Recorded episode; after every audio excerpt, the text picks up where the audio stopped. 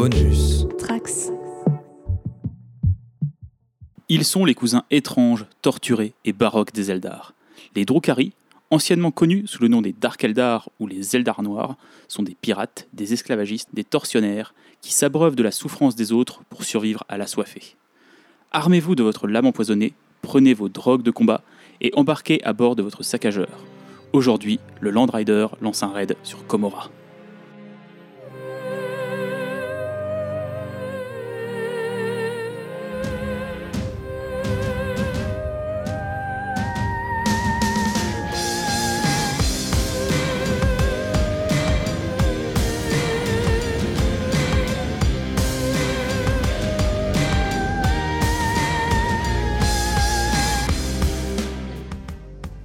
Bonjour à toutes et à tous, bienvenue dans un nouvel épisode de Land Rider. Celui-ci s'est fait attendre, mais pour une bonne raison. Parce que, même plusieurs raisons, je pense qu'on va en parler à la fin de ce podcast quand on parlera de nos hobbies respectifs, Jean-Baptiste. Mais vous l'avez compris, c'est bien l'ami Jean-Baptiste qui a travaillé pendant tout ce temps. Moi, ça fait quelques mois que je ne fous plus rien, que je suis à bord euh, de, la, de ce formidable... J'ai la pression Ah, T'as la pression? Bon, D'habitude, je fous rien. D'habitude, c'est toi qui fais le pro- programme, et là, là, pour une fois, c'est moi qui ai dû le faire. Bah non, mais je trouve déjà que ton intro était très bien. Je trouve que c'est cool qu'on puisse inverser les rôles pour les factions qui nous tiennent le plus à cœur. Et je pense que pour nos auditeurs et auditrices, eh ben, ça sera plutôt frais à écouter. Donc euh, je te félicite d'avance, mon Ah, cher bah, JB. J'espère que, que ça vous plaira. Euh, donc, comme vous l'avez compris, hein, le thème de cet épisode, euh, ça sera les Drukhari. On va adopter une formule à peu près similaire à ce qu'on avait fait euh, sur la Death Guard et sur les Necrons. Euh, on voulait profiter de la sortie du nouveau codex pour le faire. Bon, bah, euh, la situation actuelle fait que le codex est sorti il y a, je crois, deux mois, trois mois peut-être, je ne sais plus. Le temps n'a plus d'importance de toute façon. Et qu'il aurait dû sortir, je crois, à la fin d'année dernière, non, début d'année euh, 2000 début 2020 en fait. Parce qu'on parlait de se voir, Euh, nous, avec des potes euh, en janvier Ouais, 2020. Il était annoncé pour début janvier, puis finalement il a été retardé, retardé, retardé, retardé. Mais bon, il est là. C'est un très bon codex, j'en suis très content. J'aime beaucoup cette armée. Mais du coup, c'est quoi les Drukhari, Thibaut? Ah bah écoute, euh, bonne question. Il me semble que c'est, euh, comme tu l'as dit en intro, euh, la version un petit peu maléfique, le, le penchant un peu sombre des Eldar, qui eux-mêmes sont un peu la version futuriste des elfes dans les grandes sagas de fantasy qu'on connaît, anciennement Warhammer Battle, pour rester dans le domaine qui nous intéresse dans ce podcast. Mais il me semble que leur histoire remonte peut-être pas euh, aussi loin que les différentes factions qu'on a présentées jusqu'à présent. Hmm, C'est vrai que contrairement euh, aux Necrons, par exemple, euh, les Drukhari sont pas présents des Rock Traders. Les Eldar ou Eldari, ça dépend des, traductions ou des, époques et des, copyrights posés par GW, sont déjà présents dans Rock Trader. C'est déjà les elfes de l'espace, en gros. Vite fait, les Eldar, qu'est-ce que c'est? C'est des elfes de l'espace, voilà, on l'a dit. Ils dominaient la galaxie bien avant que l'humanité euh, bah, n'accède au voyage spatial. Ça fait très très longtemps qu'ils sont là, ça fait partie des plus vieilles races de la galaxie, au même niveau bah, que les Nécrons ou que les Tyrannides. Mais euh, en fait, les Eldar ont euh, dominé la, la galaxie, mais ils ont décliné euh, il y a plusieurs euh, milliers d'années. Je crois qu'il n'y a pas vraiment de, de chronologie pour cette période, à part. euh, À part c'était il y a très, très longtemps. Euh, parce qu'en fait, ils, bah, ils avaient tout pour vivre, c'est-à-dire qu'ils avaient suffisamment de technologie, suffisamment de magie pour ne plus avoir à faire la guerre, ne plus avoir à se préoccuper des ressources naturelles pour manger, pour vivre et tout ça.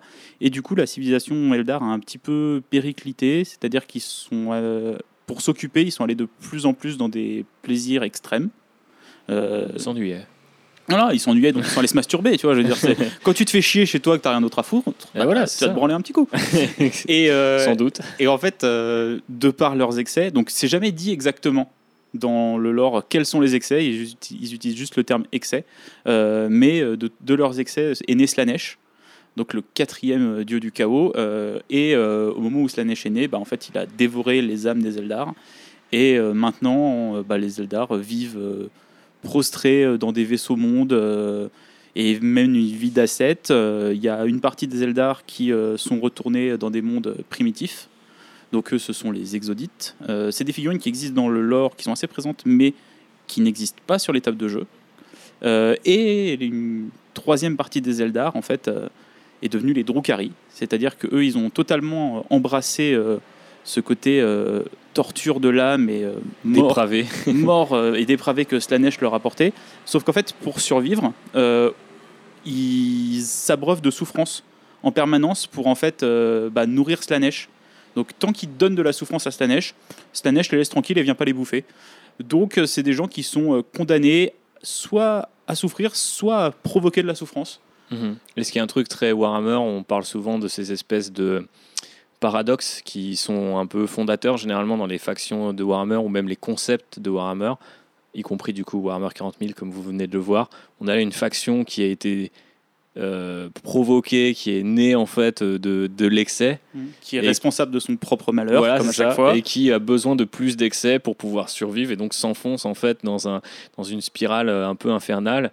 Et je pense que infernal est un peu le mot pour décrire euh, la gamme et le lore euh, de toute façon des, des Drukhari, mais c'est super intéressant euh, ce contraste justement que je trouve peut-être plus incarné dans Warhammer 40 000 que dans d'autres univers entre elfes et elfes noirs, si on le résume très grossièrement, parce que du coup il y a ce vrai truc de ils vivaient euh, de manière très ordonnée, très réglementée, ils dominaient la galaxie, mais il y en a qui s'ennuyaient, il y en a qui voulaient explorer d'autres voies et on leur a refusé. Et c'est parce qu'on leur a refusé qu'ils se sont enfoncés, bah, en gros, dans la, dans la dépravation. Et euh, maintenant, les voilà en fait un peu euh, bah, piégés euh, entre les mondes euh, pour échapper bah, aux monstres qu'ils ont participé à créer. Et il y a un côté un petit peu. Genre à la fois, comme tu dis, voilà, c'est, ils sont responsables de leur propre, euh, de leur propre malédiction, et en même temps, euh, ils continuent de l'abreuver euh, parce que euh, ils n'ont guère d'autre choix s'ils veulent survivre. Pendant que, euh, bah, en fait, les Eldar euh, des vaisseaux mondes ou même les Exodites ou même les Arlequins font guère mieux quelque part parce que eux, ils s'enfoncent aussi dans leurs propres extrémités et notamment bah, le fait que les Eldar restent neutres quand il y a des événements énormes comme les Résidorus qui menacent de se faire s'embraser voire de réduire la galaxie en cendres. Ils sont là, Hmm, non, on va peut-être pas prendre position ou alors que selon nos Ils sont super suisses. Voilà, c'est un petit peu ça. Et c'est très cool, euh, du coup, d'avoir une gamme, euh, on en va en reparler un petit peu après, mais aussi développée pour ce penchant-là, qui est pas juste en mode euh, les Eldar, mais en bresson, quoi. Mm. Euh, ce qui sont à, à première vue. au départ, et- mais ça va quand même plus loin et c'est une gamme qui est extrêmement développée. Il y a quand même beaucoup de figurines, Ouais, il y a beaucoup de concepts en fait dans cette armée et ils ont vraiment poussé assez loin ce côté euh, bah, euh, excès, dépravation et quel, euh, quel penchant en fait peut dominer sur l'autre et comment tu peux avoir pas juste des personnages de sadomaso. Quoi. Ouais, ça va un petit peu plus loin que ça, comme toujours chez Warhammer 40 000.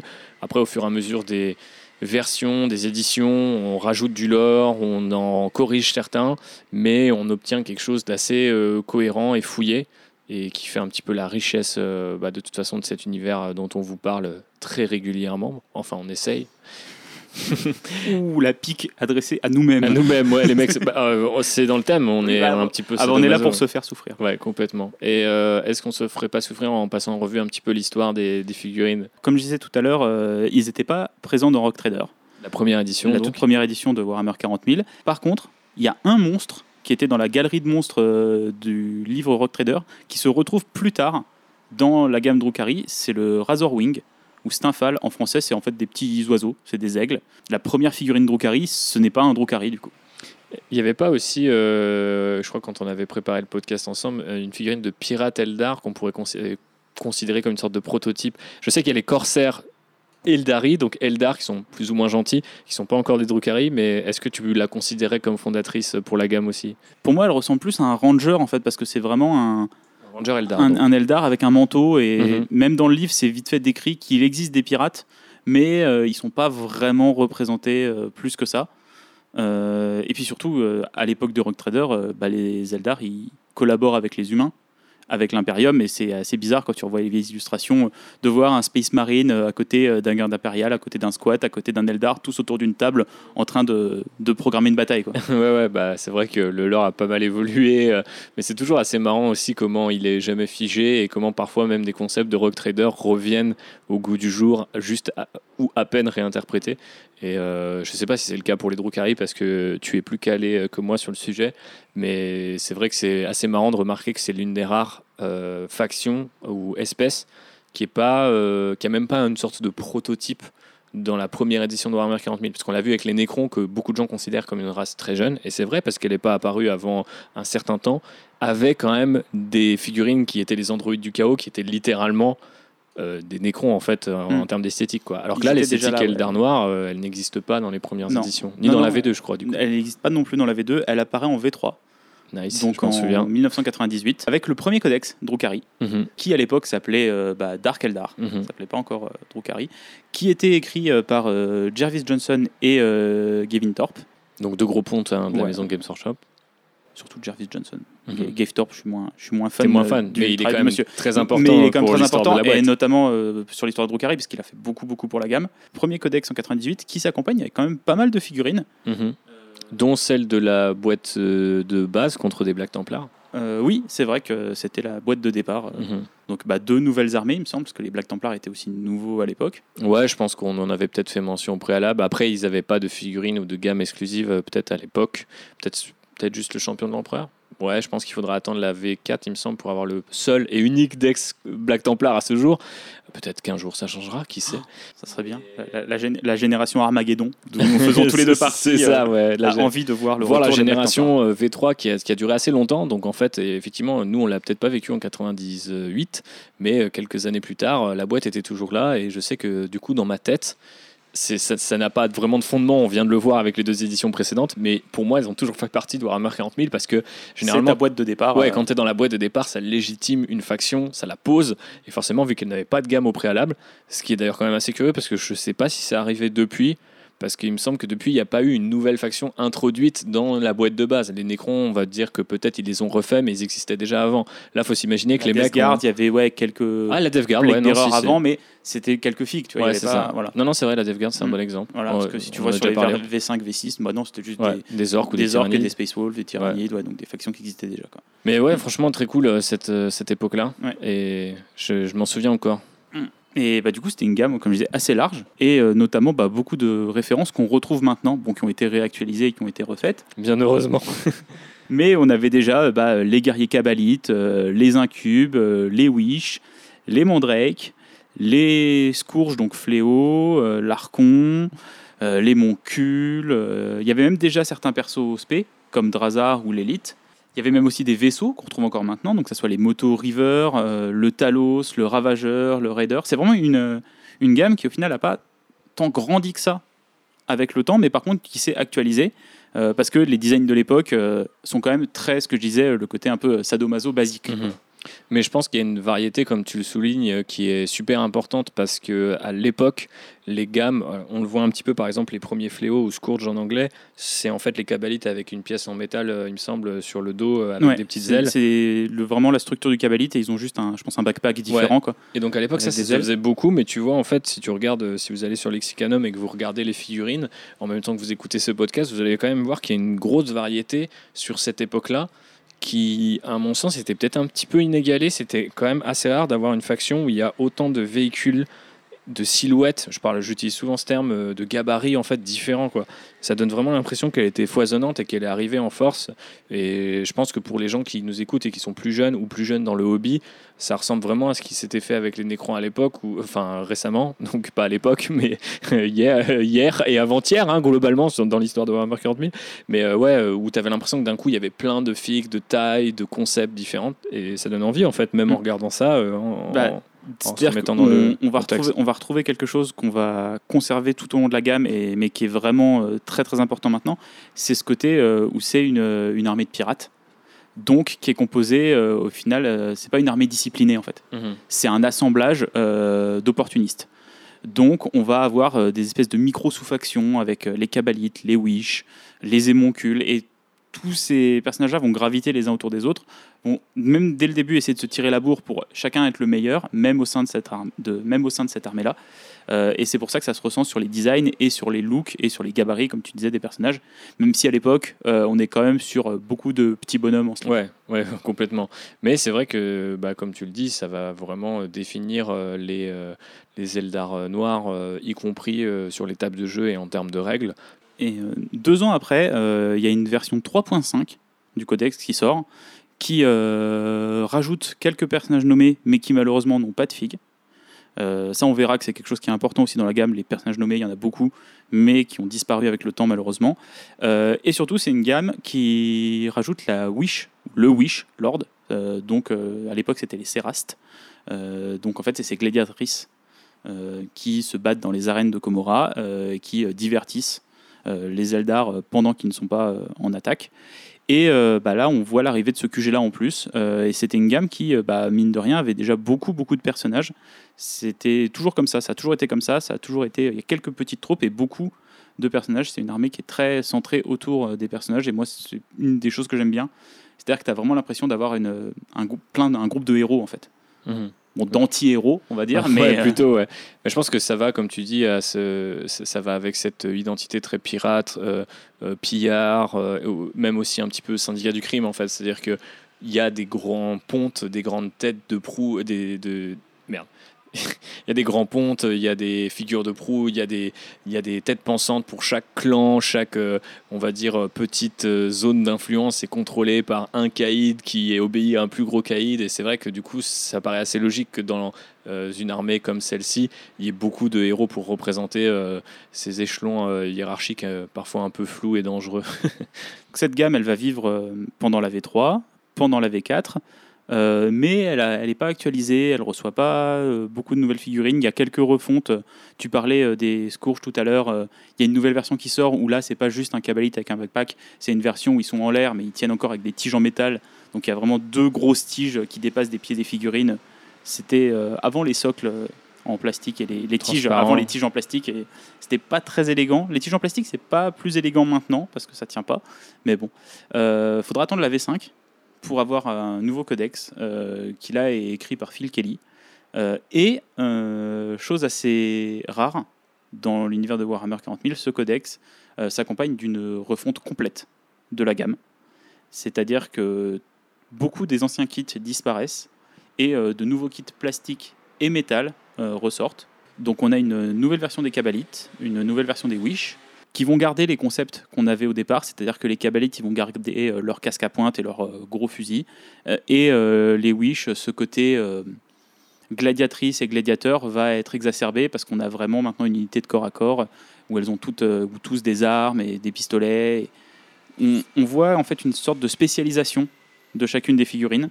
Il y a des nouveaux Scourges, donc Fléau, des nouveaux Incubes, des nouveaux Mandrakes.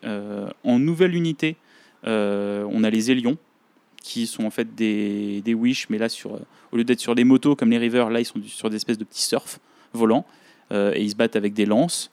Il y a les Vrax qui arrivent, on n'avait pas encore de figues pour eux, qui sont en fait les unités des émoncules. il y a des nouvelles figurines pour les grotesques.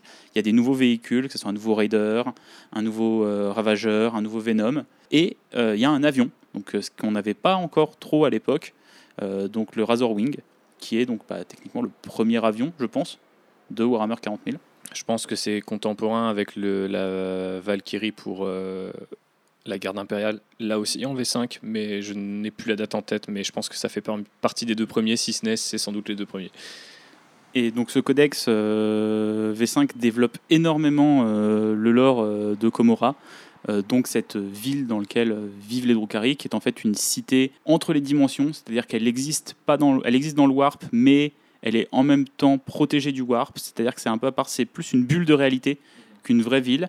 Euh, quand elle est décrite, on ne comprend pas vraiment où elle commence, où elle termine, parce que il y a des endroits pour se téléporter d'un endroit à un autre. c'est très abstrait en fait, comme lieu. C'est très proche du lore de Jeff Sigmar oui, c'est vrai que si on l'idée d'une ville éclatée sur plusieurs plans, à Azir ou ce genre de choses euh, qui ont été ramenées maintenant sur Sigmar, ouais, c'est vrai qu'on est à peu près sur les mêmes concepts. Mais euh, je me suis fait la réflexion en lisant le nouveau codex que c'était parfois dur à se figurer en fait comment ça fonctionnait, mais qu'en même temps ça ferait sans doute une pure saga littéraire ou un pur jeu vidéo à base de guerre de gang ou quoi, parce qu'en fait, tu auras un terrain tellement improbable, c'est-à-dire cette ville, mais qui est répartie sur des, des plans de l'espace différents, euh, avec des technologies complètement dingues, de la souffrance, du crime, du sexe, de, de, tout, partout. Euh, et ouais, c'est vraiment l'ambiance grim and gritty de Warhammer, mais euh, puissance en fait, euh, j'ai envie de dire puissance même infinie, parce qu'on ne sait pas, comme tu dis, où commence et où s'arrête la ville. On sait d'ailleurs, je crois qu'il y a un truc qui a été ajouté récemment dans le lore, c'est qu'il y avait une deuxième ville euh, à l'origine.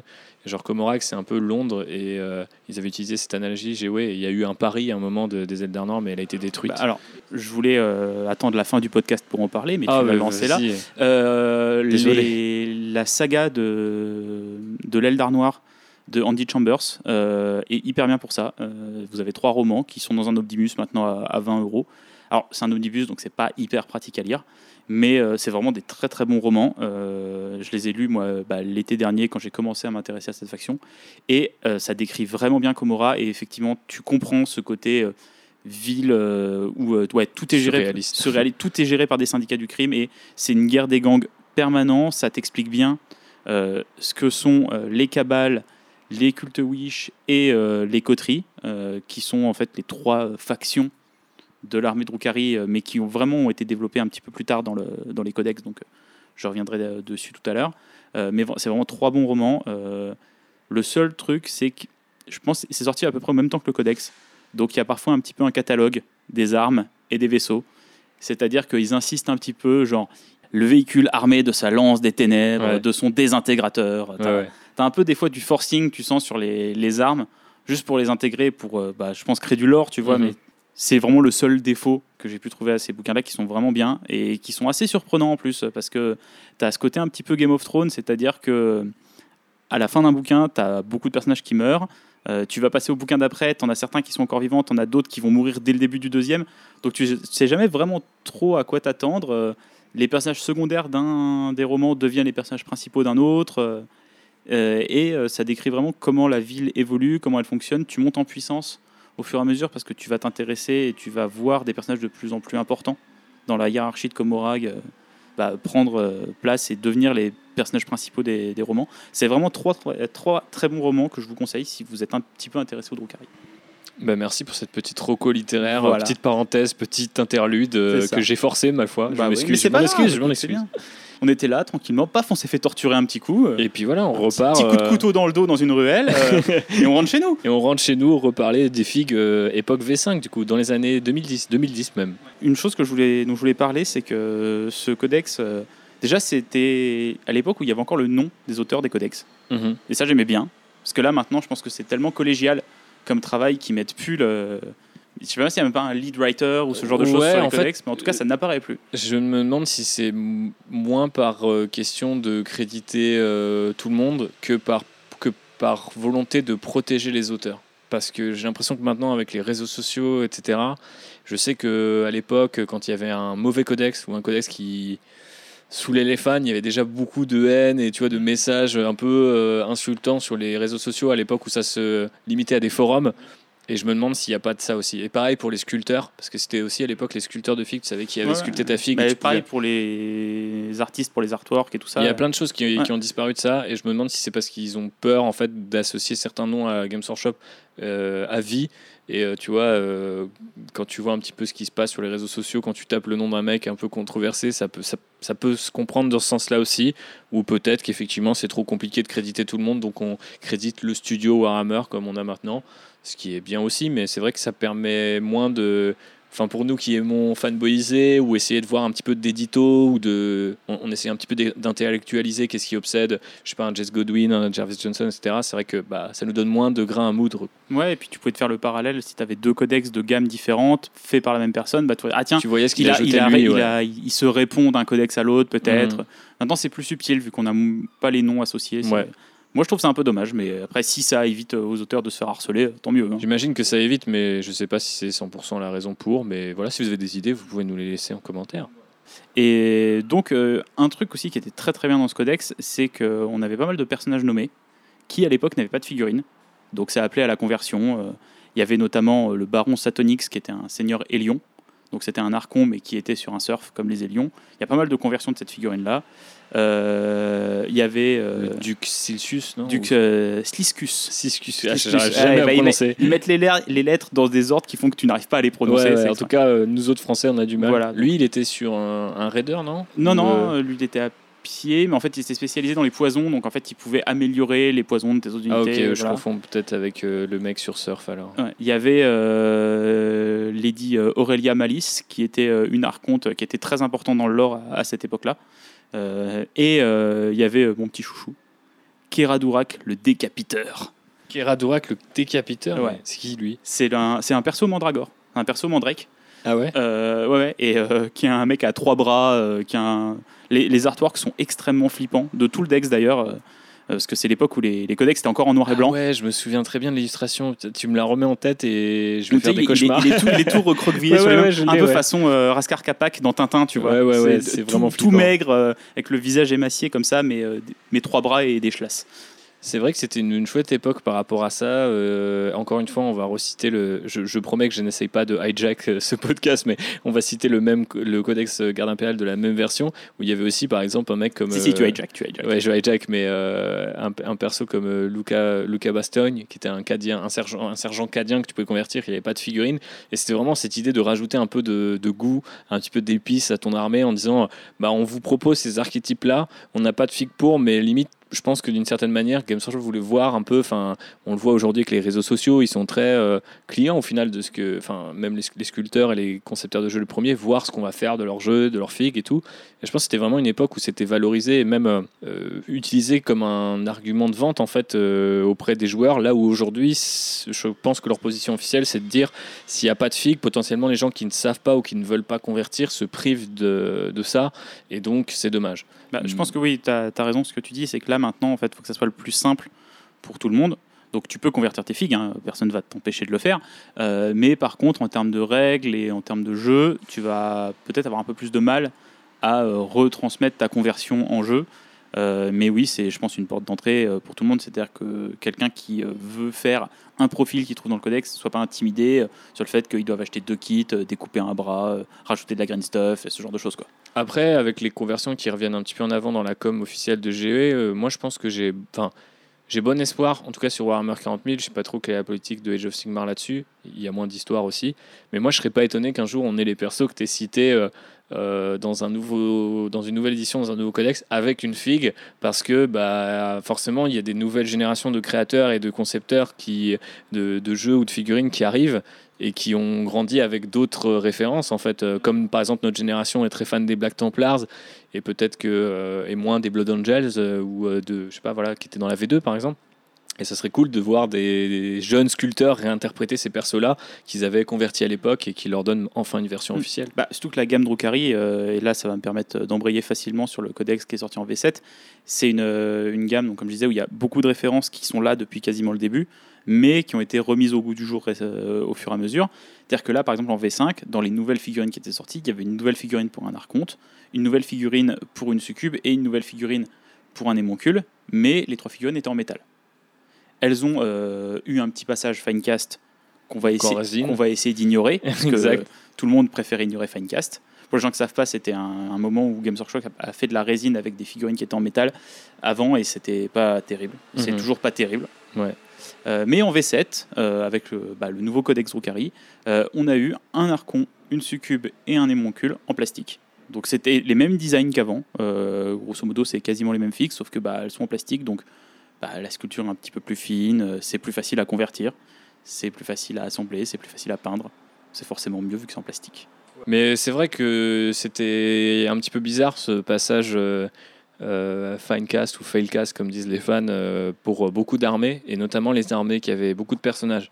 Parce que traditionnellement, ils étaient en métal. en donc métal, euh, ça, ouais. vraiment, ça mettait euh, une partie de la gamme derrière ce paywall, parce que en passant en résine, les figurines étaient plus chères. Puis en- en- ensuite, elles sont revenues en plastique, mais elles n'ont pas reperdu Non, le, non, le côté bah, taxe résine. Parce qu'au départ, c'était leur ligne de défense, hein, si je me souviens bien. C'est en résine, mais c'est plus fin, plus facile à travailler, etc. Et en fait, elle avait tellement de, de bugs, en fait, cette résine, que la plupart du temps, les gens renvoyaient leurs figues. Pour la petite anecdote, moi, j'ai bossé dans un magasin Games Workshop à l'époque de la sortie des nouvelles figurines Drukari. Et donc, deux choses que je peux retenir de cette époque, c'est que, un, à l'époque, mais tout le monde parlait de cette nouvelle gamme. Et c'était la première fois que je vivais un truc aussi fort, j'ai l'impression, dans le hobby, au sens où tout le monde avait les yeux rivés sur, une, sur les, les Eldar noirs, pas forcément parce qu'ils voulaient faire l'armée, mais parce que d'un coup, Games Workshop avait déployé une telle force de frappe pour faire une refonte de la gamme, quasiment de fond en comble, pour euh, proposer un produit. Et je me souviens, il y avait même des affiches dans les Games Workshop et tout, des trucs en mode c'était un événement, quoi. Et en fait, les gens se mettaient à espérer des trucs de dingue pour leurs armées. C'est pas, enfin, euh, euh, peu d'armées, je pense. La, la dernière à avoir eu ce traitement, c'est les Necrons récemment. Mais vraiment, c'est cette idée qu'on repasse sur quasiment tout. C'est très rare. Bah, je pense que ça arrivera de plus en plus parce que c'est ce qu'on a eu avec les Nécrons. Mhm. C'est ce qu'on a eu euh, en partie avec les sœurs de bataille aussi, tu vois. Presque ce qu'on a avec les orques là bientôt, tu ouais, vois. mais ça se fait en plusieurs fois. Ça se fait par vague, ça se fait petit là, à petit. euh, là, c'était tout d'un coup. Si tu prends l'image de la V5, c'était tout d'un coup et c'était chaque semaine, il y avait deux kits à se mettre sous la dent. Et moi, j'ai le souvenir qu'en boutique, euh, les gens qui étaient fans se les arrachaient. Les gens qui trouvaient les figues tellement belles se les arrachaient parce que c'était aussi des putains de kits en plastique d'une finesse, même encore aujourd'hui, Ah, euh, assez incroyable. Moi, je les ai montées euh, l'année dernière.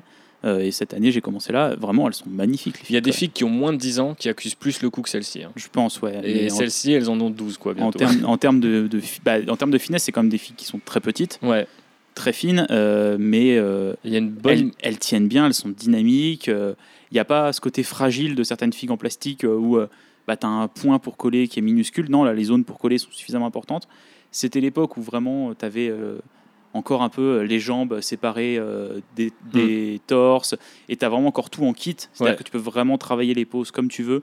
Un peu moins maintenant où souvent tu as des kits où les jambes et Les poses sont déjà les préfaites. poses sont déjà préfaites entre guillemets. Là, tout était vraiment à faire. Tu peux vraiment t'éclater euh, sur ces figues-là. Et euh, ouais, bah, elles ont 10 ans, 11 ans, 12 ans pour certaines. Elles sont nickel. Ouais, une grosse modularité. Et ouais, j'ai vraiment souvenir que quand je ne reprenais pas euh, les figurines euh, Finecast toutes bullées euh, que les gens avaient commandées, et ben je vendais euh, des boîtes Drukari parce que tout le monde, enfin Eldar Noir à l'époque, parce que tout le monde se les arrachait. C'est vraiment un truc que, moi, de manière générale, en tant que hobbyiste, si on peut se permettre une petite parenthèse, j'adore vivre quelle que soit l'armée en fait.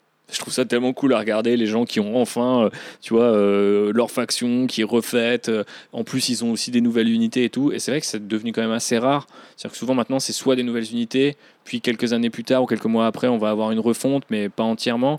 Et euh, là, par exemple, euh, avec les orques, euh, on sait qu'il y a plein de choses qui arrivent. C'est de nouvelles unités, c'est de la refonte. Il y a déjà eu de la refonte et de nouvelles unités il y a, il y a deux ans maintenant. C'était 2018 ou 2019. Euh, euh, c'était les- des nouvelles unités. C'était pas que de la des nouvelles, refonte, ouais. voilà. En refonte, il y a eu Gazgul l'année dernière, tu vois. D'une certaine voilà. manière, les buggy refaisaient les vieux kits de buggy, De Gorka Morka, ouais. etc. Donc, mais ça prend plus de temps.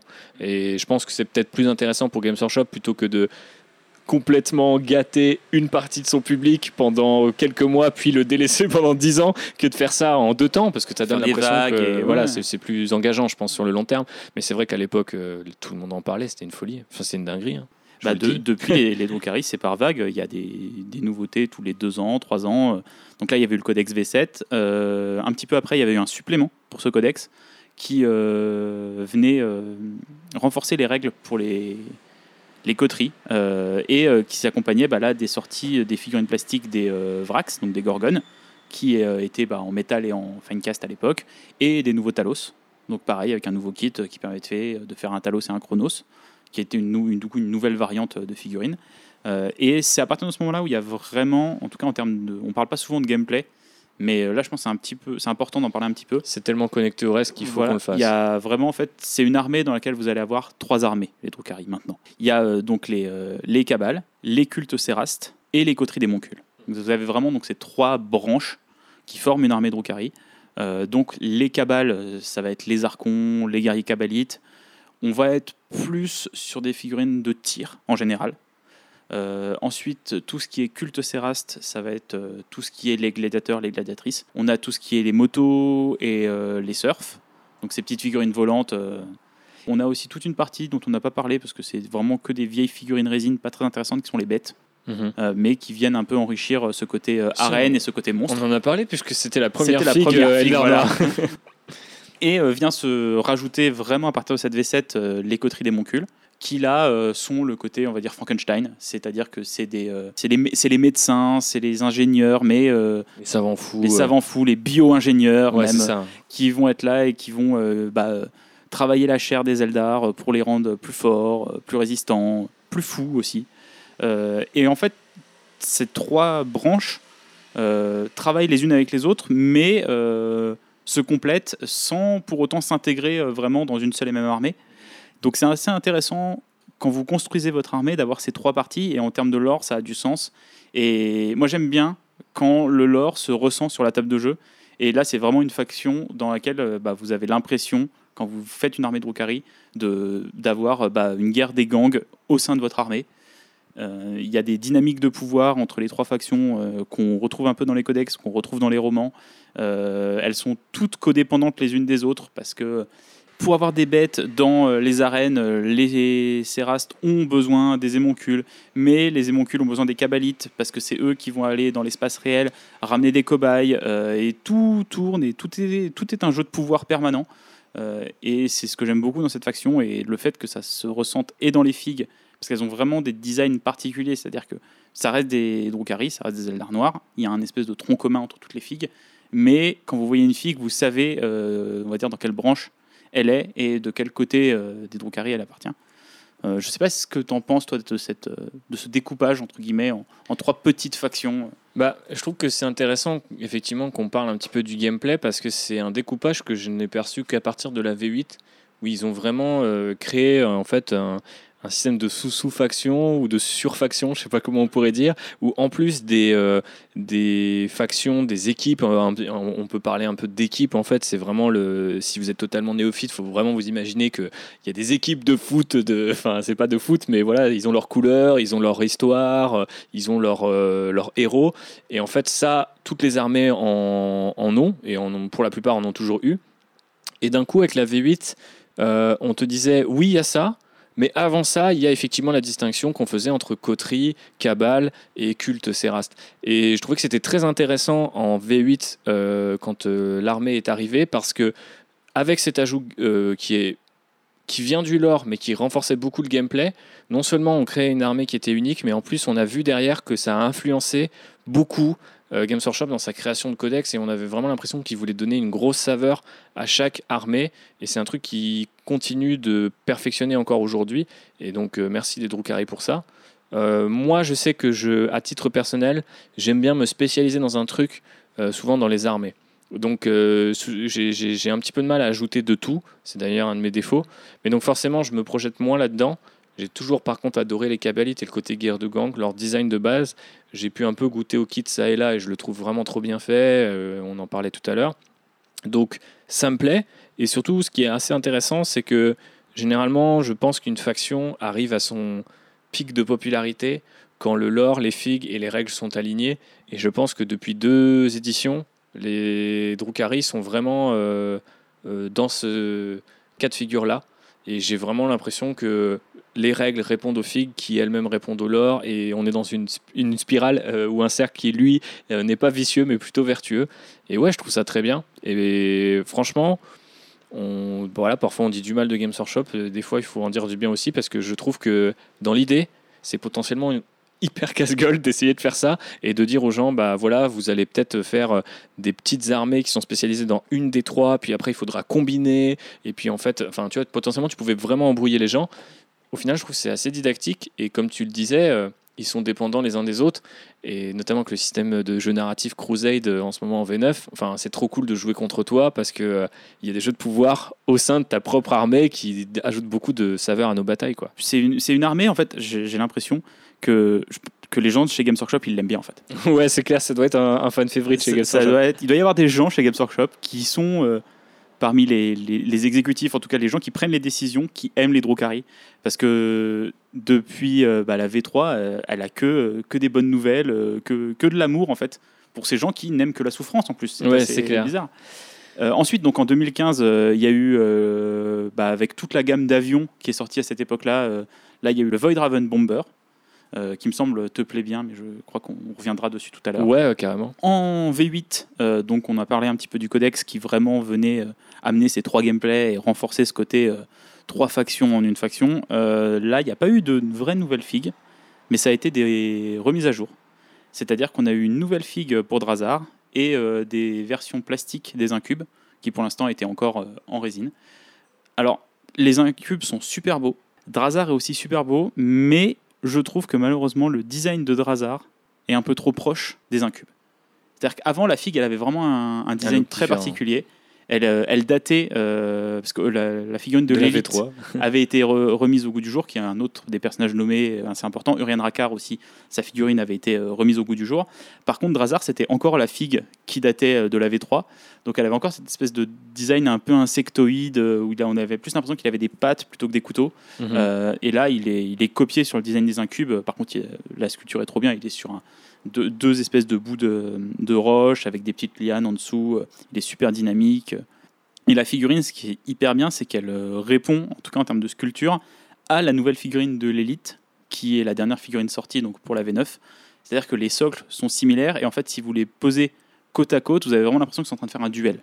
Ah, je savais même pas, Ouais. tu vois. Bah, c'est voilà. très cool. C'est Un peu c'est comme hyper cool. euh, Gilliman et Abaddon, quoi, du coup. Euh, un petit peu, ouais. Ouais, ok. Voilà. Les, les socles se connectent. Et, euh, alors, on n'est pas sur les socles Forge World où vous pouvez Ouais. poser deux figurines dans un socle scénique, mais il y a une, une certaine dynamisme en fait dans les deux figurines qui fait que tu les mets côte à côte, tu as vraiment l'impression qu'elles. Ce genre de détail, Quelle c'est se vraiment très très cool. voilà.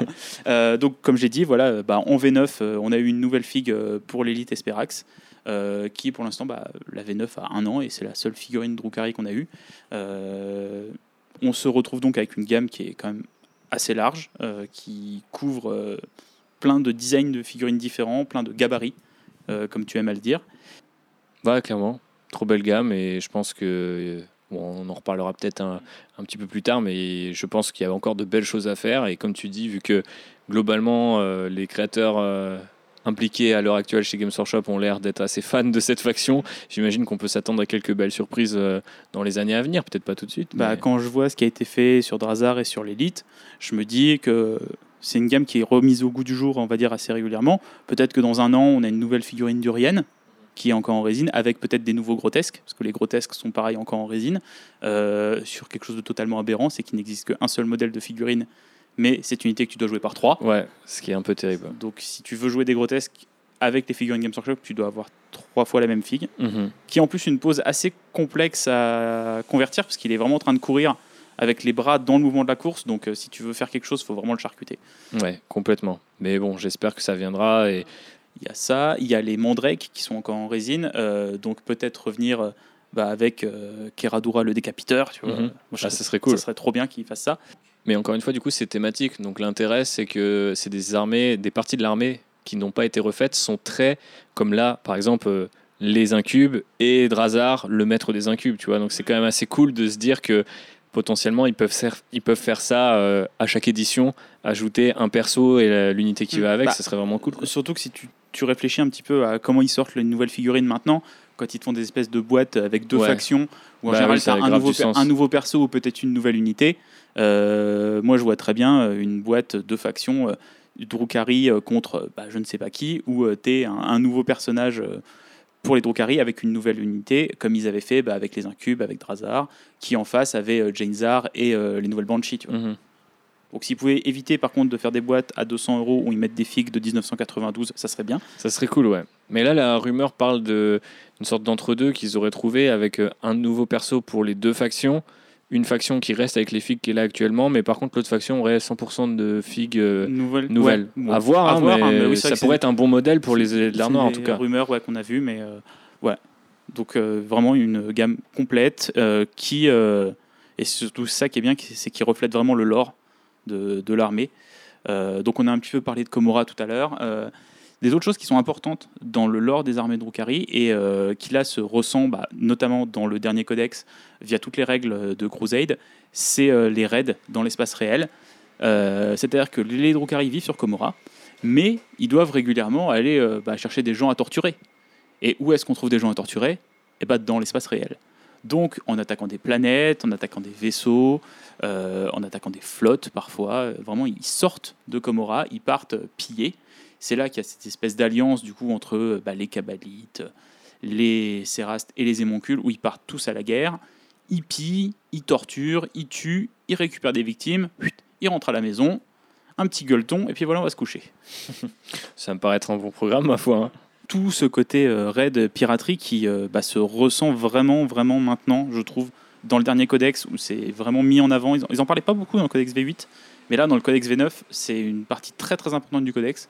Comment ça fonctionne, qui loue les transports à qui. Il y a vraiment des petits détails croustillants comme ça qui sont distillés dans le codex, effectivement. Et qui viennent bah, euh, parler de ce jeu de pouvoir euh, constant. Permanent, euh, ouais. ouais. Et bah, au sommet de ce jeu de pouvoir, il y a le personnage d'Asdrubal Vect, Nice. qui est le, le leader incontesté de, de Komora, le grand archon de la cabale du cœur noir, qui, est, qui avait une figue avant, qui n'a plus de figue maintenant, pour euh, des raisons euh, éthiques, j'imagine. Peut-être, oui. Raconte-nous un peu ça. Si vous, alors, si vous ne savez pas à quoi ressemble la vieille figurine d'Asdrubal Vect, c'était un plus ou moins un raider, c'est-à-dire que c'était une, euh, une figurine qui était dans un transport, dans un véhicule. Euh, il trônait dans son véhicule, donc cette espèce de barge de piraterie, et il avait à ses pieds des esclaves. Et il y avait deux figurines notamment de, de captives, qui étaient deux humaines, qui sont peut-être les figues les plus dégueulasses que Games Workshop ait fait de toute son existence. Captif de Vect 1 et Captif de Vect 2. qui sont euh, deux bah, femmes nues ou avec très très peu de tissu et avec bah, des, des finesses de sculpture des années 90. Ouais, donc ouais. elles, avaient des visages immondes avec des lèvres énormes, euh, des cheveux bah, époque euh, sur de bataille, donc euh, coiffure Crazy Horse, mais pas très très jolie. Quoi. Ouais, non, c'est terrible. Et elles étaient peintes. À l'époque, quand j'ai commencé Warhammer, elles étaient encore sur le site. Ouais. Et on pouvait les acheter, elles coûtaient 9 euros. J'avais hésité à les acheter juste à quel point elles étaient immondes, Hors juste de- pour la blague. pour le souvenir, pour la mémoire. Non, mais complètement. euh, c'est cette figue est désastreuse. Après, c'est dommage parce qu'il y a un concept de dingue. C'est plus ou moins le Jabba. Euh, Est-ce que Jabba est au monde du crime de Star Wars euh, Vect l'est au monde du crime des Eldar noirs, quoi. Ils se déplacent tous les deux sur une barge.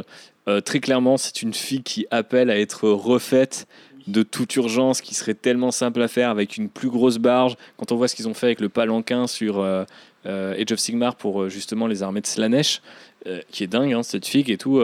genre, je pense que tu peux imaginer une version grosse barge avec effectivement, tu peux faire un gueuleton, limite même en plus des nanas peu vêtues, mais tu peux le faire plus subtilement, plus, plus dans le thème, quoi. Et euh, proposer ça en Super QG ou en Lord of War, un peu à la manière du Roi Silencieux euh, dont on avait parlé pour euh, le podcast Necron. Mm. Bah, De toute façon, on voit bien que avec le temps, ils ont tendance à faire des grosses figues, en tout cas pour chaque armée. Mais Et là. ils ont- les Drukhari n'ont pas encore de grosses figurines. hum, On elle est encore tellement sur évidente. des petites figues et des, plein, plein de petites figues, mais il n'y a pas encore de, de vraies grosses pièces centrales qui pourraient un peu unir toute l'armée. Et euh, bah, cette figue, ça sera Esdrubal Vect. On ne sait pas quand est-ce qu'ils la feront. J'espère qu'ils la feront euh, assez vite parce j'aimerais bien avoir Un une petit- barge de commandement avec des esclaves. dessus. Voilà, un petit catamaran euh, avec euh, Vect au sommet de son trône et euh, beaucoup de personnages, plein de personnalités, un peu comme on les a aussi avec le leader des Ossiarch Bone Reapers, dont j'ai perdu le nom là, à Age of Sigmar, qui a aussi, tu sais, ces, différents Oui, lieutenants sur le socle. Je trouve ça trop Bah, cool. Quoi. Aussi un peu avec euh, le triomphe de Sainte-Catherine. Ces espèces de, de figurines diorama, euh, Ouais, comme on a tendance à les appeler, quoi. Qui sont des mises en scène au sein vraiment d'une figurine. et- Pour le coup, ça, s'y- ça s'y prête vraiment. Donc, euh, Games Workshop, si vous nous écoutez, euh, vous savez ce qu'il vous reste à faire. Mais parlons peut-être un petit peu de son influence euh, dans le lore, enfin, en tout cas, son histoire. Il existe deux catégories de, de citoyens à Komora, euh, les Trueborn et les Halfborn. Donc il me semble que c'est les vrais nés et les demi-nés, mais je suis plus très sûr des traductions qui en plus changent régulièrement, parce que là, comme on l'a vu avec le dernier codex, ils ont changé plein de traductions. D'ailleurs, désolé pour ce podcast 100% sponsorisé par le franglais, mais Oui. on est un peu obligé, on est, on est comme change- vous, on est en transition. temps, euh, et en plus, on a perdu des noms cool comme le Voivode, qui est redevenu l'Archon. Ça, C'était très dommage. Mais bon, donc revenons à Asdrubal. Il est euh, né, donc c'est un Half euh, Blood, c'est-à-dire que c'est un, c'est pas un Drukhari originel, c'est quelqu'un qui a été créé en cuve euh, et qui a été euh, bio-ingénieré, comme euh, beaucoup euh, des Drukhari maintenant. Et il reste très peu de vrais True donc qui sont des, vrais Drukhari qui sont nés de manière euh, naturelle euh, il y a des milliers et des milliers d'années. Et Asdrubal Vect a euh, gra- gravi petit à petit les échelons de euh, la société Drukhari pour euh, finir par monter la cabale du cœur noir euh, à coup euh, de multiples trahisons, euh, de beaucoup, beaucoup euh, de coups dans le dos. Et, euh, il a atteint un espèce de statut où euh, il n'interagit plus vraiment avec la cité, mais il contrôle tout dans l'ombre en fait. Mhm. Il a vraiment ce côté marionnettiste et il, il est derrière. Et euh, C'est Littlefinger. le- ah, ouais, mais qui réussit, tu vois. Ouais. bah, il n'y avait pas pendant un temps euh, une rumeur comme quoi il était mort. Il, il me semble qu'il y avait un codex peut-être en V7 qui laissait entendre qu'il avait été assassiné. Alors en, Qu'ensuite ils ont redcon. Non, c'est en- en V8. c'est en V5. Ah ouais, en V5. euh, et c'était le, le personnage d'Aurélia Malice. Ah c'est ça. qui était sa rivale. voilà, ouais. qui était sa rivale, qui est, qui est dans l'histoire de Komorag la, la seule archonte à avoir tenu tête correctement à Zobelvect, c'est-à-dire qu'elle a failli l'assassiner, euh, sauf qu'en fait ce n'était pas lui, c'était un clone. Et euh, du coup a organisé euh, ses propres funérailles, ouais, ouais, il a ça. organisé ses propres funérailles, pendant lesquelles euh, bah, il en a profité pour assassiner tous les gens qui étaient venus Ah oui, et qui étaient contents qu'il soit mort. Bah ouais, putain, c'est un vrai move de mafieux. hein. Ah ouais, non, mais c'est c'est Il est trop fort. que des histoires comme ça, les Drukhari. euh, C'est que des histoires de, ouais, de trahison et de, de complot. Et, et lui, c'en est, le- c'en est le chef, c'en est le meilleur. Euh, si vous vous intéressez un petit peu à ça, euh, bah, comme je vous ai parlé tout à l'heure, les romans euh, de Andy Chambers sont vraiment bien et euh, mettent Azobelvect euh, en scène au bout d'un moment, pas au tout début. C'est une menace un peu euh, latente et puis euh, ils veulent le détrôner, ils n'y arrivent pas, et puis un petit peu, et puis il vient, et puis il n'est pas là. Et puis voilà. C'est un personnage super intéressant et qui nous permet aussi de convoquer l'une des influences de la gamme.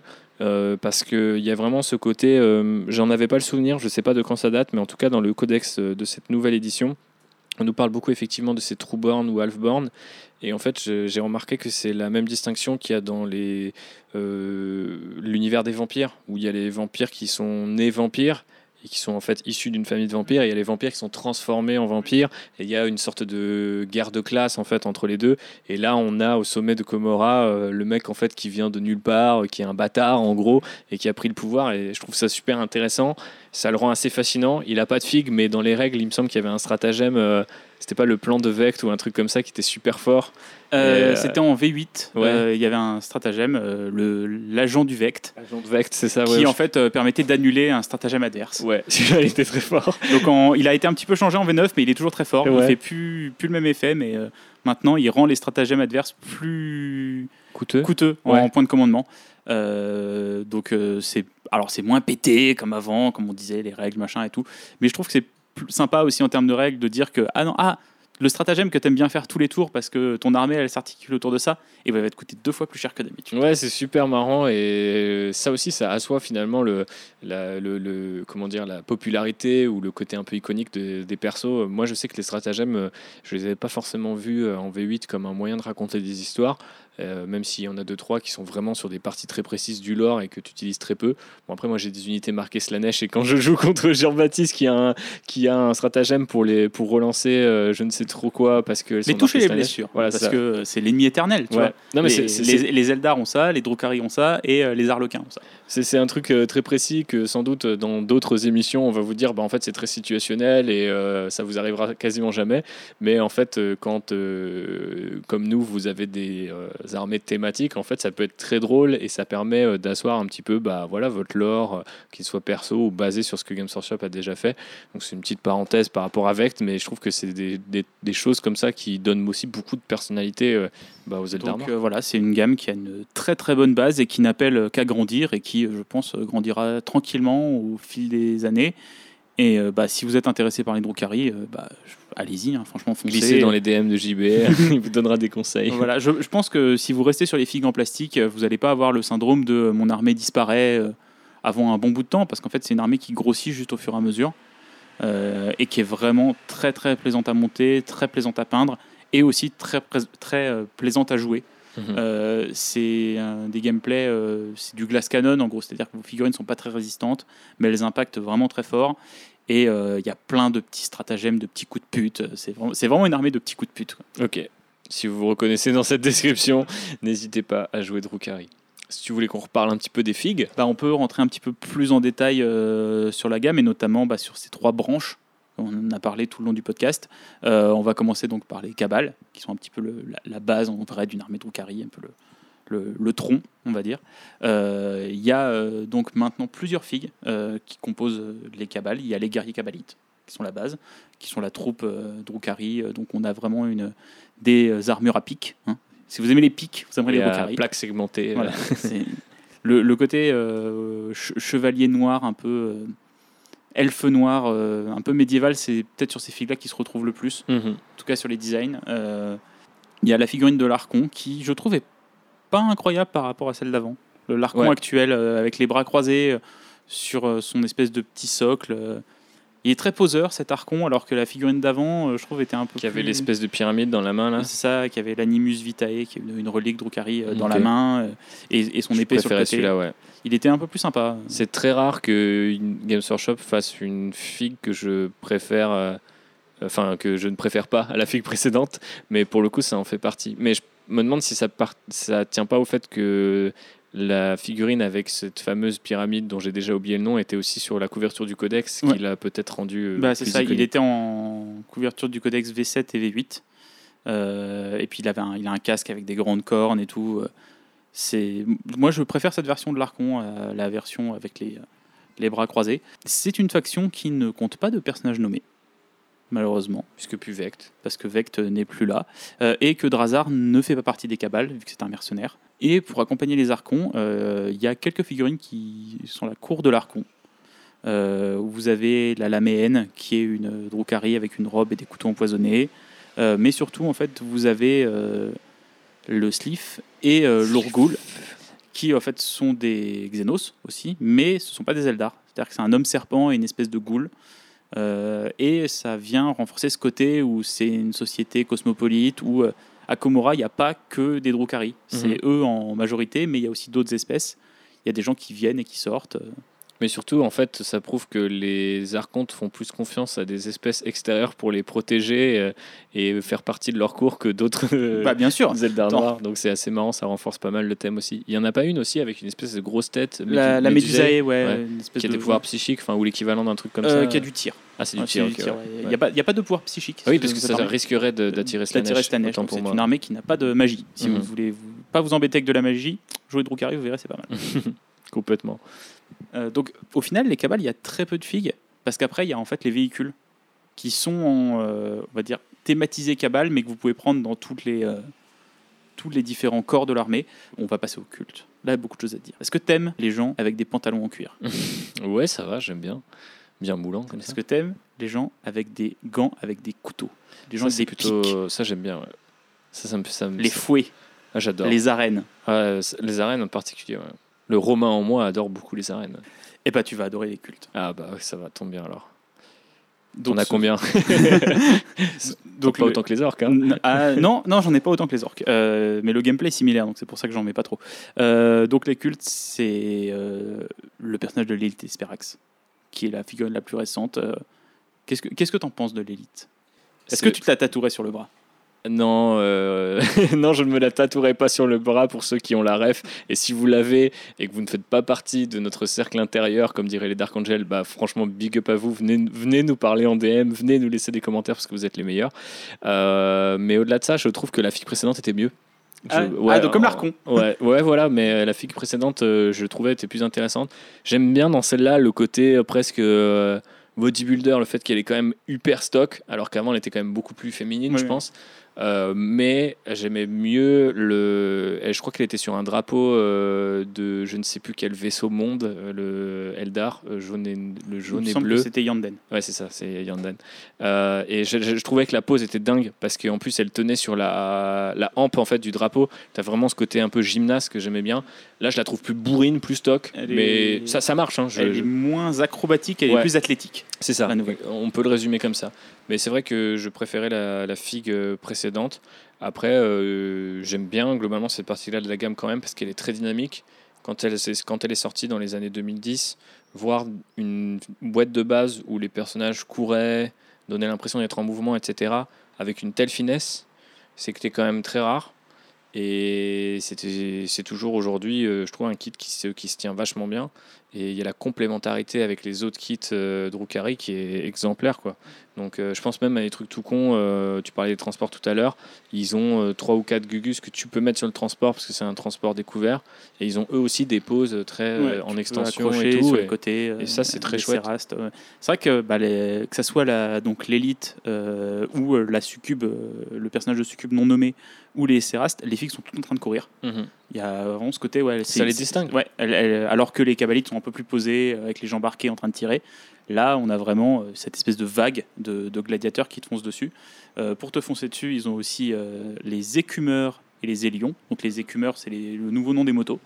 euh, qui sont des motos pleines de pics, encore une fois. hein, façon, Mais elles sont très très cool. Mm. Et je trouve c'est les je crois que c'est peut-être mon kit préféré, enfin mon unité préférée de la gamme.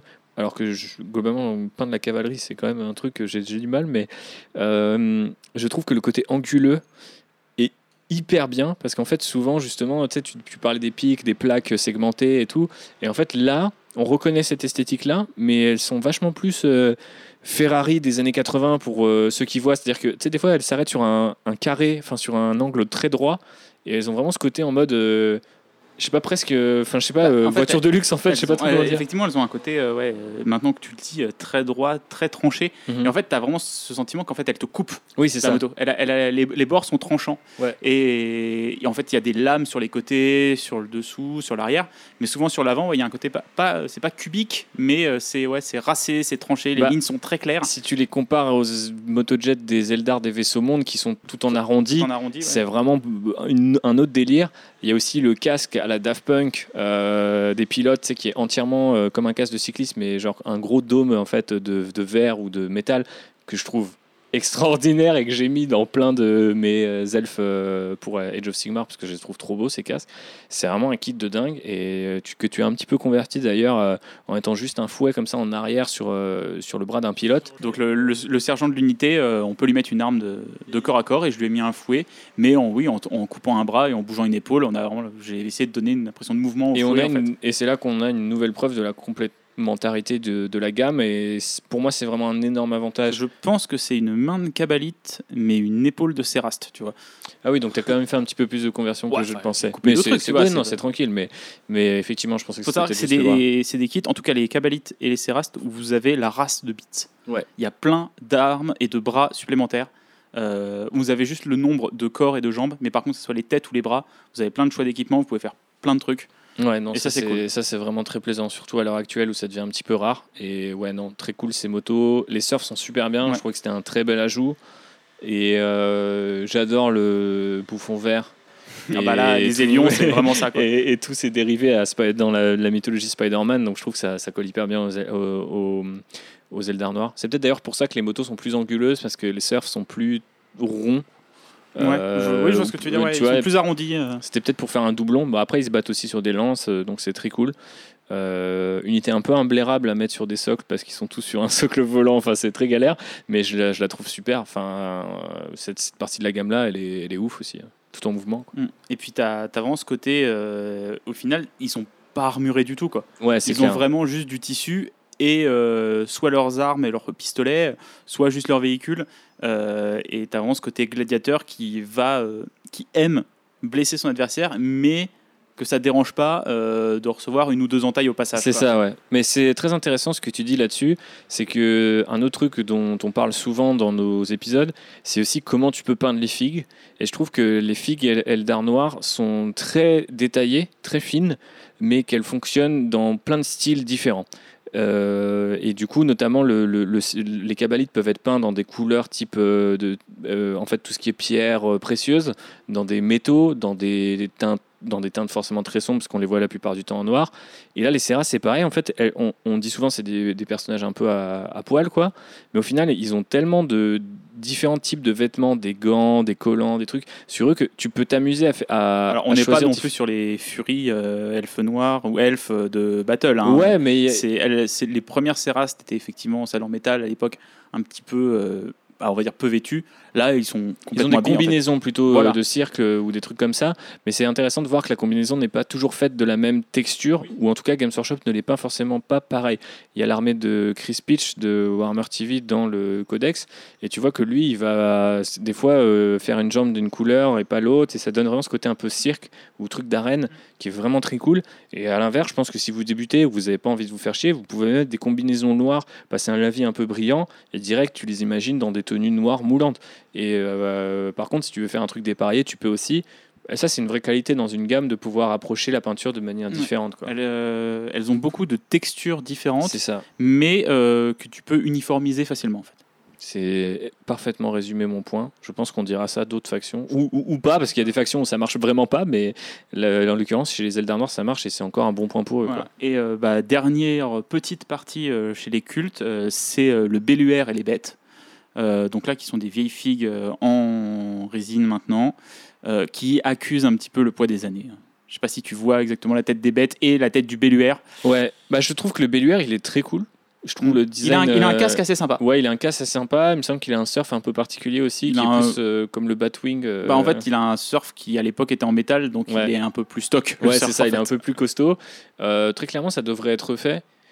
C'est un truc, on a revu les Urgul à Blackstone Fortress. Ouais. Et c'est vraiment un truc que je m'attendais à revoir dans cette gamme-là parce que c'était un jeu coopératif et que tu pouvais imaginer pas forcément tuer des adversaires euh, avec une âme et des flingues, mais euh, Mmh. Des bah, juste des monstres et des animaux. quoi. Et euh, bon, désolé pour, euh, pour la péta, mais voilà, dégommer des animaux. Et au final, euh, bah, ils sont pas tous ressortis. Enfin, on a que les, les, les ghouls, quoi. Ouais, mais qui se font pas partie, qui font partie de la cour de l'Archon, tu vois. Qui Ouais, c'est pas partie pas bêtes, exactement ce, ce- ce domaine-là. Je pense que ça pourrait faire. En fait, la logique voudrait. Il existe une seule boîte comme ça, je crois, à l'heure actuelle. C'est qu'il y a l'état-major du Gene Stealer Cult qui est composé du Patriarche, du Magus et du Primus qui sont dans la même boîte avec leurs petits familiers. Et en fait, pour moi, tu pourrais faire une même genre de boîte en disant un belluaire et t'as euh, deux bêtes de chaque ou Mm. même une bête de chaque, tu Ouais, vois. ouais. Bah, Il y, a des, euh, y a des rumeurs d'une refonte de Kill Team qui se rapprocherait un petit peu de Warcry, tu Mhm. qui, qui traîne un peu sur Internet. Et bah, moi, par exemple, avoir un, un, un belluaire avec des bêtes, Ça serait très ça drôle. ferait ouais. une super Kill Team, tu vois. Bah ouais, complètement. ouais. Non, non, complètement. Et je l'imagine peut-être ouais, ressortir une boîte où tu as bah, des Stymphales, euh, des Chimérae ou de la bête monstrueuse. Voilà, c'est Mhm. pas de la bête monstrueuse. Ouais, ouais. Euh, avec un belluaire et avoir cette espèce d'ensemble en fait euh, de figues qui ont pas vraiment de place quand tu fais une armée parce que c'est très compliqué d'avoir ce genre d'unité Euh, et Mais- ça n'a pas trop de sens en termes de lore que ces gens-là sortent de l'arène en fait. Mhm. Euh, par contre l'avoir sur une kill team pourquoi pas Ouais, complètement. Mais en plus, on le voit euh, au-delà de, de l'intérêt dans le jeu de Kill Team en, en général, si euh, on a une nouvelle version un jour. Ce qui est cool, on l'a vu à Warcry, c'est que des figurines KO, mais on va dire pas forcément alignées, comme le Sphyranx ou euh, euh, l'Ogroid, euh, genre. On le voit converti partout en fait. Ces figues-là, tout le monde veut s'en emparer et les transformer. Et je pense que de la même manière, avoir une petite euh, boîte où tu as plein de petites bestioles, ça peut te servir si tu as envie de faire une armée de mercenaires, ça peut faire un familier pour des Ouais, armées ça peut impériales. des ça- socles ça peut faire voilà, plein de trucs ouais, complètement. Donc faites-le, Games Voilà. Workshop, s'il vous plaît. refaites-nous le belluaire et les bêtes c'est la partie de l'armée que j'aime le moins les cultes tu vois Ok, mais la partie que tu aimes le plus Plus arrive, tout de suite. c'est les coteries Car euh, les gens qui nous écoutent souvent ont compris que tu étais un cerveau fou euh, secrètement. Et là, on parle complètement à mon côté euh, fan de Frankenstein, fan de Cronenberg, tu vois, fan de, de dysmorphie, Du body horror, du quoi. body horror, tu vois. Voilà, et c'est marrant parce que j'aime pas trop les films d'horreur. Par contre, toute cette partie-là, elle me fascine. Euh, et en plus, j'étais nul en sciences naturelles à l'école, donc c'est très bizarre Ouais. d'avoir cette passion maintenant. C'est peut-être une forme d'attraction, répulsion, tu Ouais. vois. Je sais, je sais pas pourquoi, mais c'est comme C'est Zelda Noir, en tout cas. C'est mon, c'est, en fait, c'est la même chose que pour Slanesh, tu vois. Je sais pas pourquoi. C'est une partie que j'aime beaucoup. Euh, et c'est ouais, tous les, bah, les tailleurs de chair, euh, les, les médecins chelous. et- Peut-être aussi j'ai peur des médecins. J'aime pas trop aller à l'hôpital. C'est peut-être ça euh, aussi. hein. Mais en tout cas, les, les, les figues sont assez terrifiantes. hein.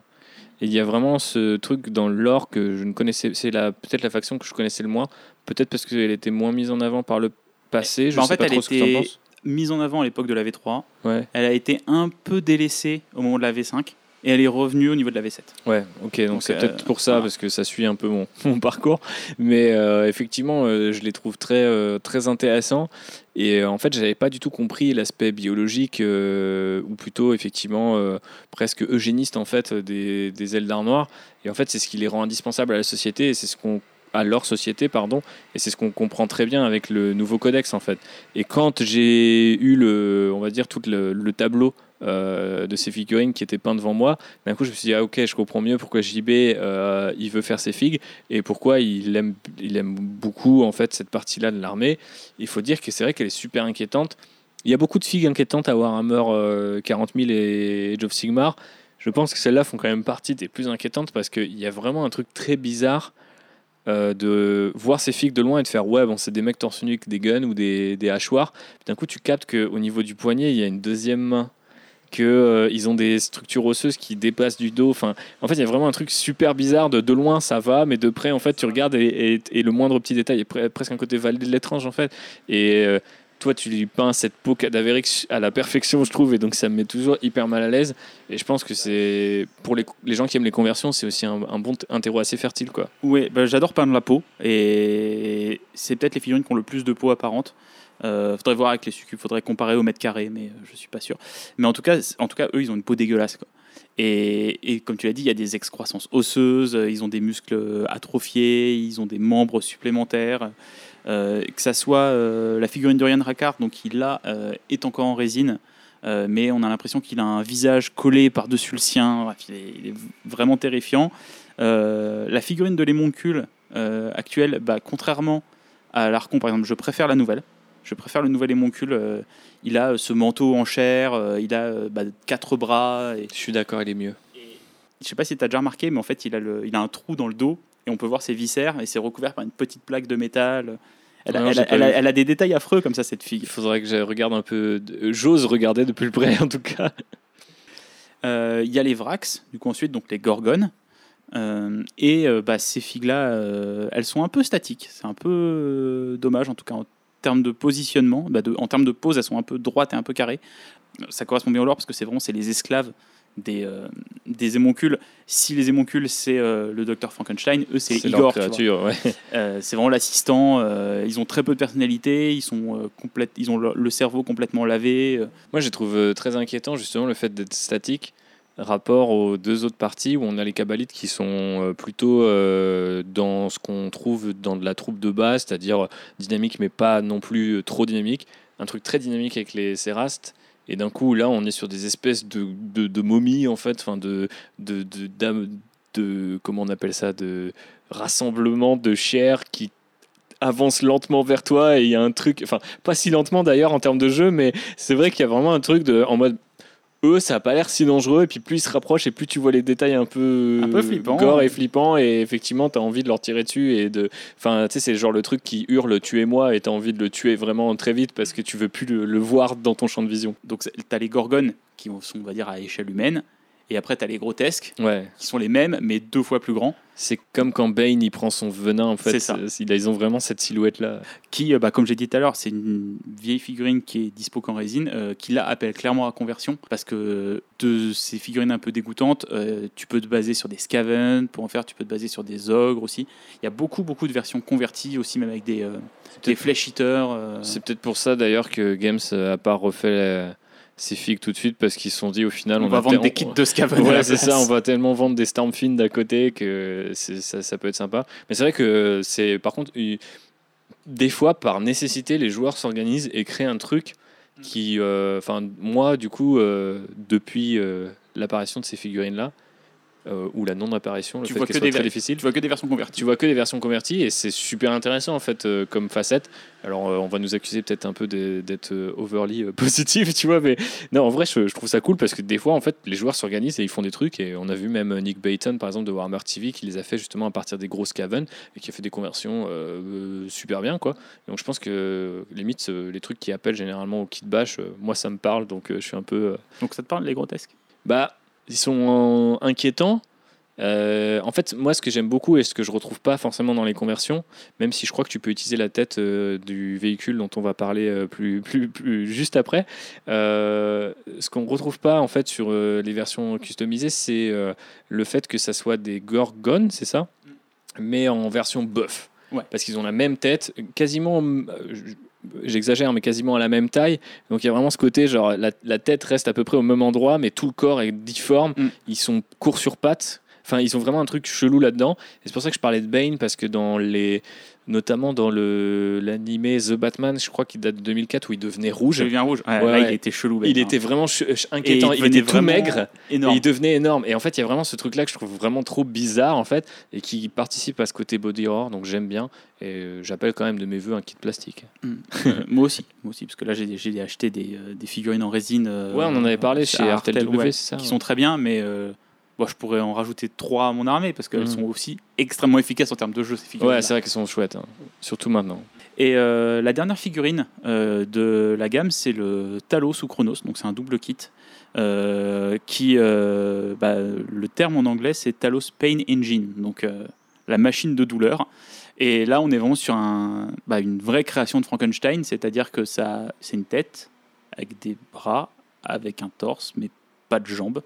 C'est un monstre flottant avec une espèce de queue de scorpion et des flingues au bout. Et c'est l'un des redesigns, je trouve, les plus réussis Mm. de l'histoire de Warhammer 40 000 parce qu'avant c'était juste des espèces de scorpions mécaniques avec des passes de crabes et d'un coup les mecs nous ont sorti un truc de ah mais on dirait les on dirait un peu les machines qui flottent dans Matrix Revolutions tu sais quand ils Oui. vont euh, et tu Ouais, vraiment ce côté de genre si tu croises le truc peut-être il va pas t'attaquer mais potentiellement tu vas te prendre une tentacule dans le cerveau et tu vas être contrôlé par ce type. Et en fait tu sais pas vraiment si c'est une machine de guerre une table d'opération ambulante euh, un strum avec une carapace C'est un et une queue de scorpion c'est tout en même temps. Et ce kit est vraiment trop bien. Je le, le, trouve le kit en plus est super bien. Il y a plein d'options, euh, que ce soit dans les choix d'armes ou euh, dans, même dans des choix esthétiques. Ce qui est dommage, c'est qu'il n'y a pas trop de possibilités de changer la pose Ouais. sur le kit. Parce qu'en fait, vraiment, le torse est en deux parties avec les bras collés. Donc, euh, tu colles les deux bouts et puis tu as, toute la structure du monstre. C'est un peu dommage. ce- un peu plus de modularité aurait été cool. Mhm. Euh, et euh, tout à l'heure, tu parlais des figurines qui hurlent Tuez-moi. Il faut savoir que dans les bouquins euh, que je vous ai recommandés, à un moment, il y a un Talos. Euh, et en fait, le personnage qui le croise, c'est une exodite qui euh, lit ses pensées. Et la seule chose qu'elle entend, c'est Tue-moi. D'accord, ok, sombre. Oui. J'avais pourtant pas lu ces romans de Andy Chambers, mais Tu non, ça me donne pas envie de les lire. En fait. ça me fait trop peur. Les figues sont suffisamment explicites pour que tu comprennes le lore sans qu'on ait besoin de te le décrire. Et ça, c'est fou. C'est super cool d'avoir ça euh, enregistré parce que c'est totalement le but de ces reviews de factions. Parce que nous, ce qu'on essaie de mettre en valeur, justement, c'est le lien, euh, ce fameux le lore triangle et les figues. dont on parlait tout à l'heure. Mm. Euh, et donc c'est une armée qui fait euh, bah, le côté piraterie, fait aussi appel à quelques mercenaires, euh, notamment Drazar ou les Incubes, qui sont une caste de Drukhari qui là en fait ont un code de l'honneur très très fort et se mettent à respecter ce code de l'honneur jusqu'à en mourir. Et en fait c'est des gardes du corps avec des grandes lames. C'est- très, ils sont très, même au sein de la société Drukhari, ils font peur. Ils font peur et en fait c'est un- une forme euh, là aussi de, de comment dire d'exception. Ça c'est un autre trope qu'on retrouve dans Warhammer 40 000. Il y a les paradoxes.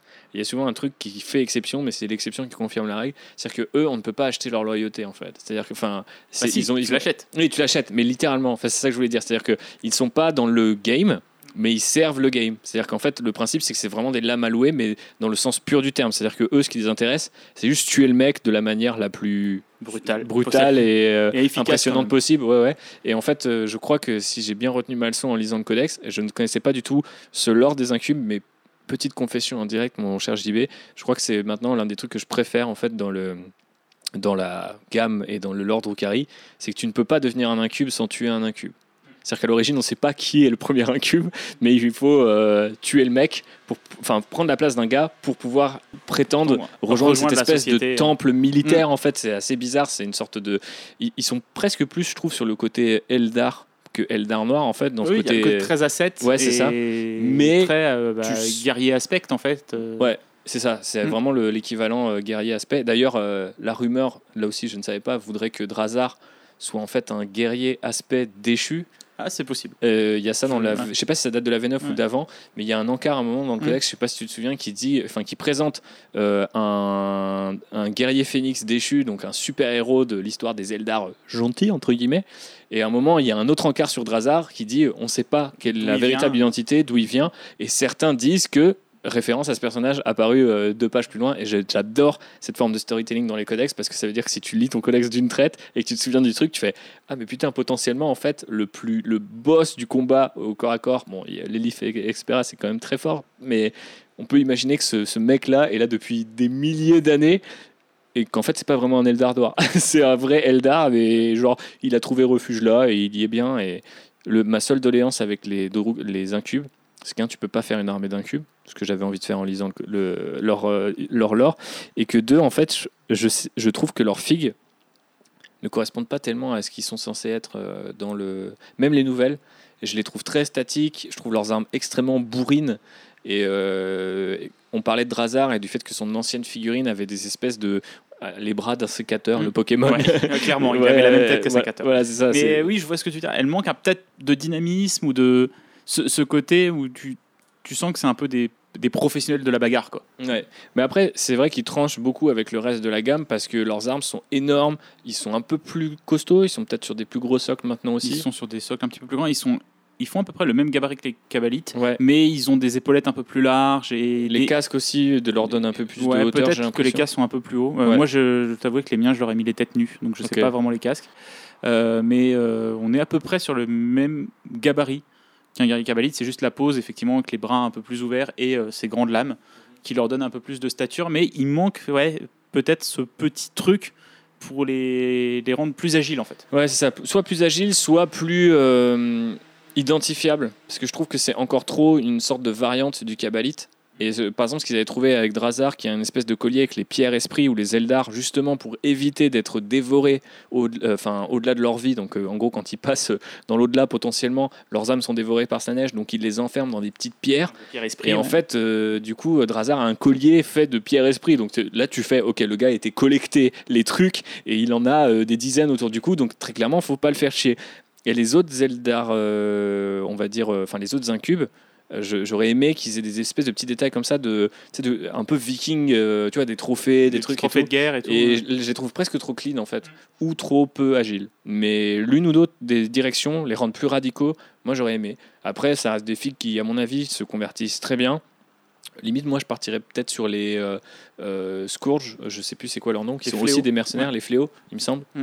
Et euh, parce qu'ils ont des poses très dynamiques et avec les bras. euh, bah, c'est ce que j'ai fait d'ailleurs pour le personnage euh, qui accompagne euh, mon sorcier du chaos, euh, qui est basé sur un personnage de l'Eldar Noir qui, est- qui a un clave de l'arme des, des incubes, mais qui, est, Ouais, euh, qui a des ailes. Et Donc, la euh, conversion que tu as fait, c'est un corps euh, de fléau et un bras d'un Donc- cube. donc, Donc, euh, tout, tu vois. tout est, tout est logique, effectivement. Euh, bah, du coup, les autres mercenaires dont je voulais parler, c'est les fléaux, justement. Ouais, vas-y. Qui jamais, euh, bah, ressemblent, pareil, avec des armures assez similaires aux Kabbalites, un peu plus fins, parce qu'en fait, euh, savoir que les fléaux, dans le lore, ils modifient leur corps pour avoir des traits euh, aviaires, c'est-à-dire qu'ils ont des serres, ils ont des griffes, ils ont des ailes, des os creux. voilà, pour peser moins lourd, pour Mhm. pouvoir voler plus facilement.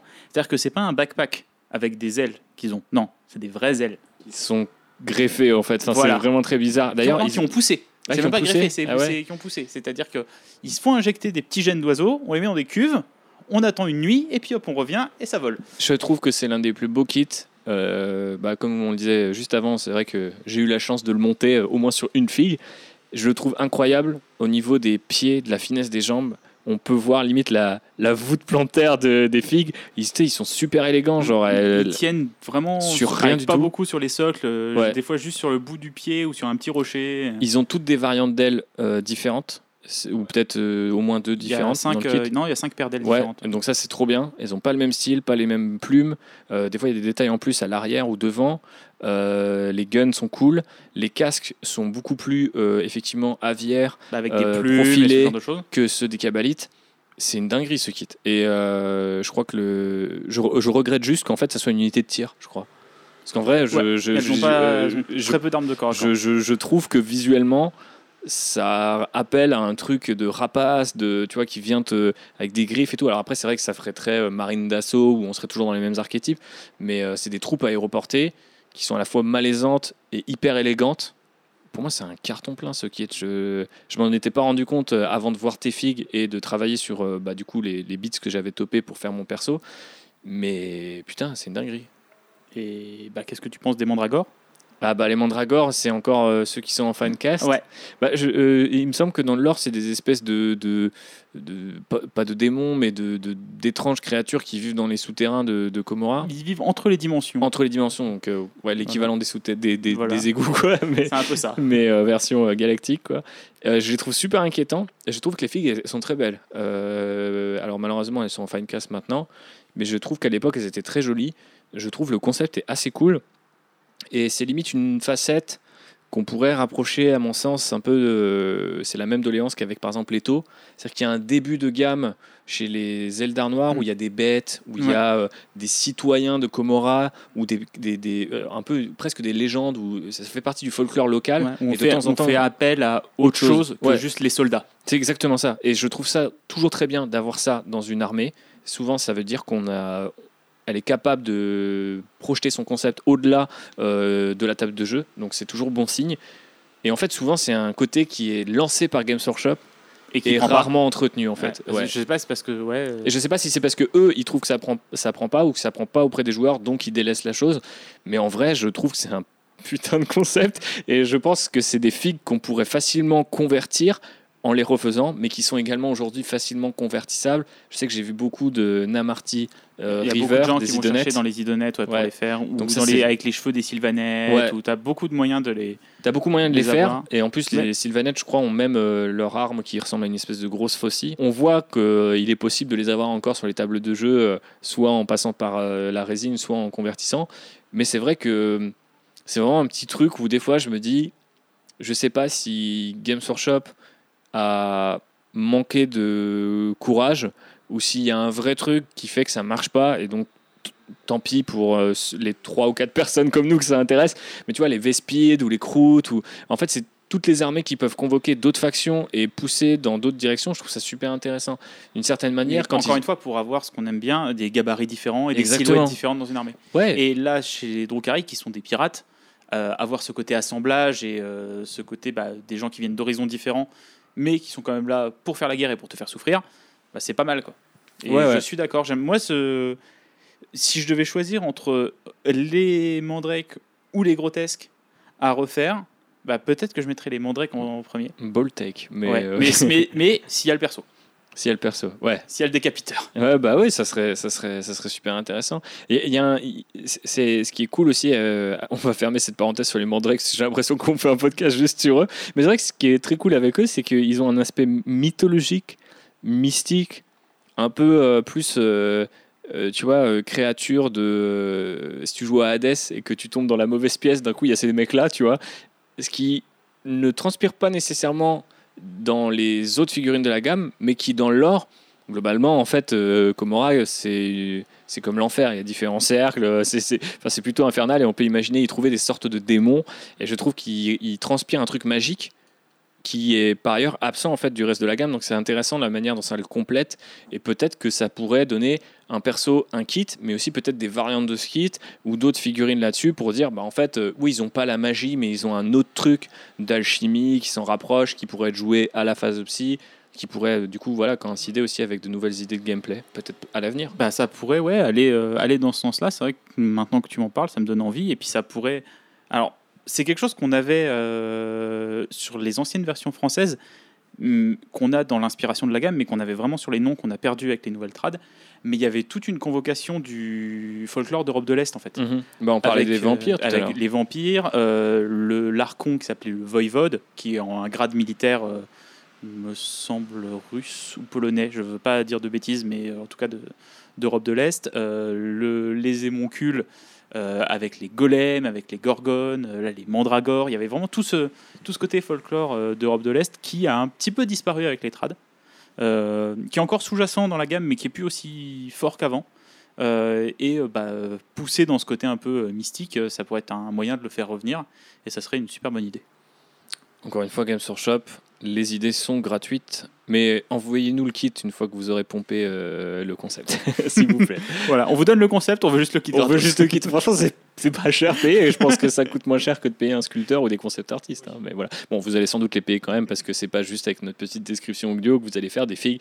Mais voilà, si comme nous, euh, bah, vous aimez un petit peu wishlister comme ça et puis imaginer les figues, et ben bienvenue dans Land Rider. C'est ce qu'on fait euh, à peu près la plupart du temps. Voilà.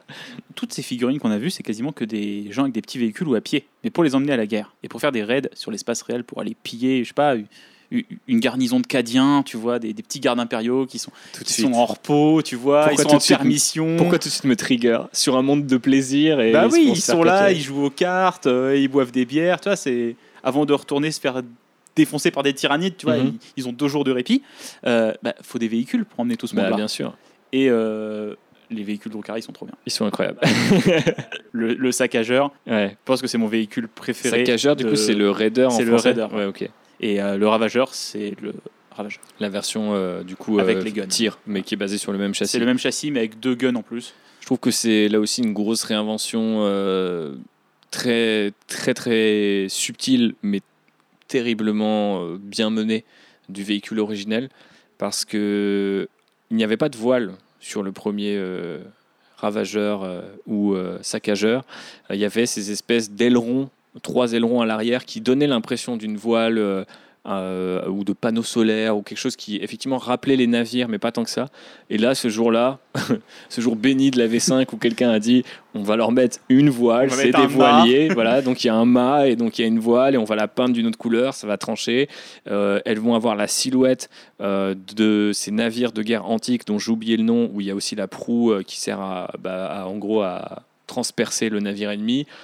C'est un délire. Dès qu'il y a un petit peu d'histoire antique dans mon design, je suis content aussi. Donc c'est vrai que forcément, ça, tape un petit peu dans, dans, mes, dans mes ambiances favorites. Mais je trouve que le kit euh, est super bien.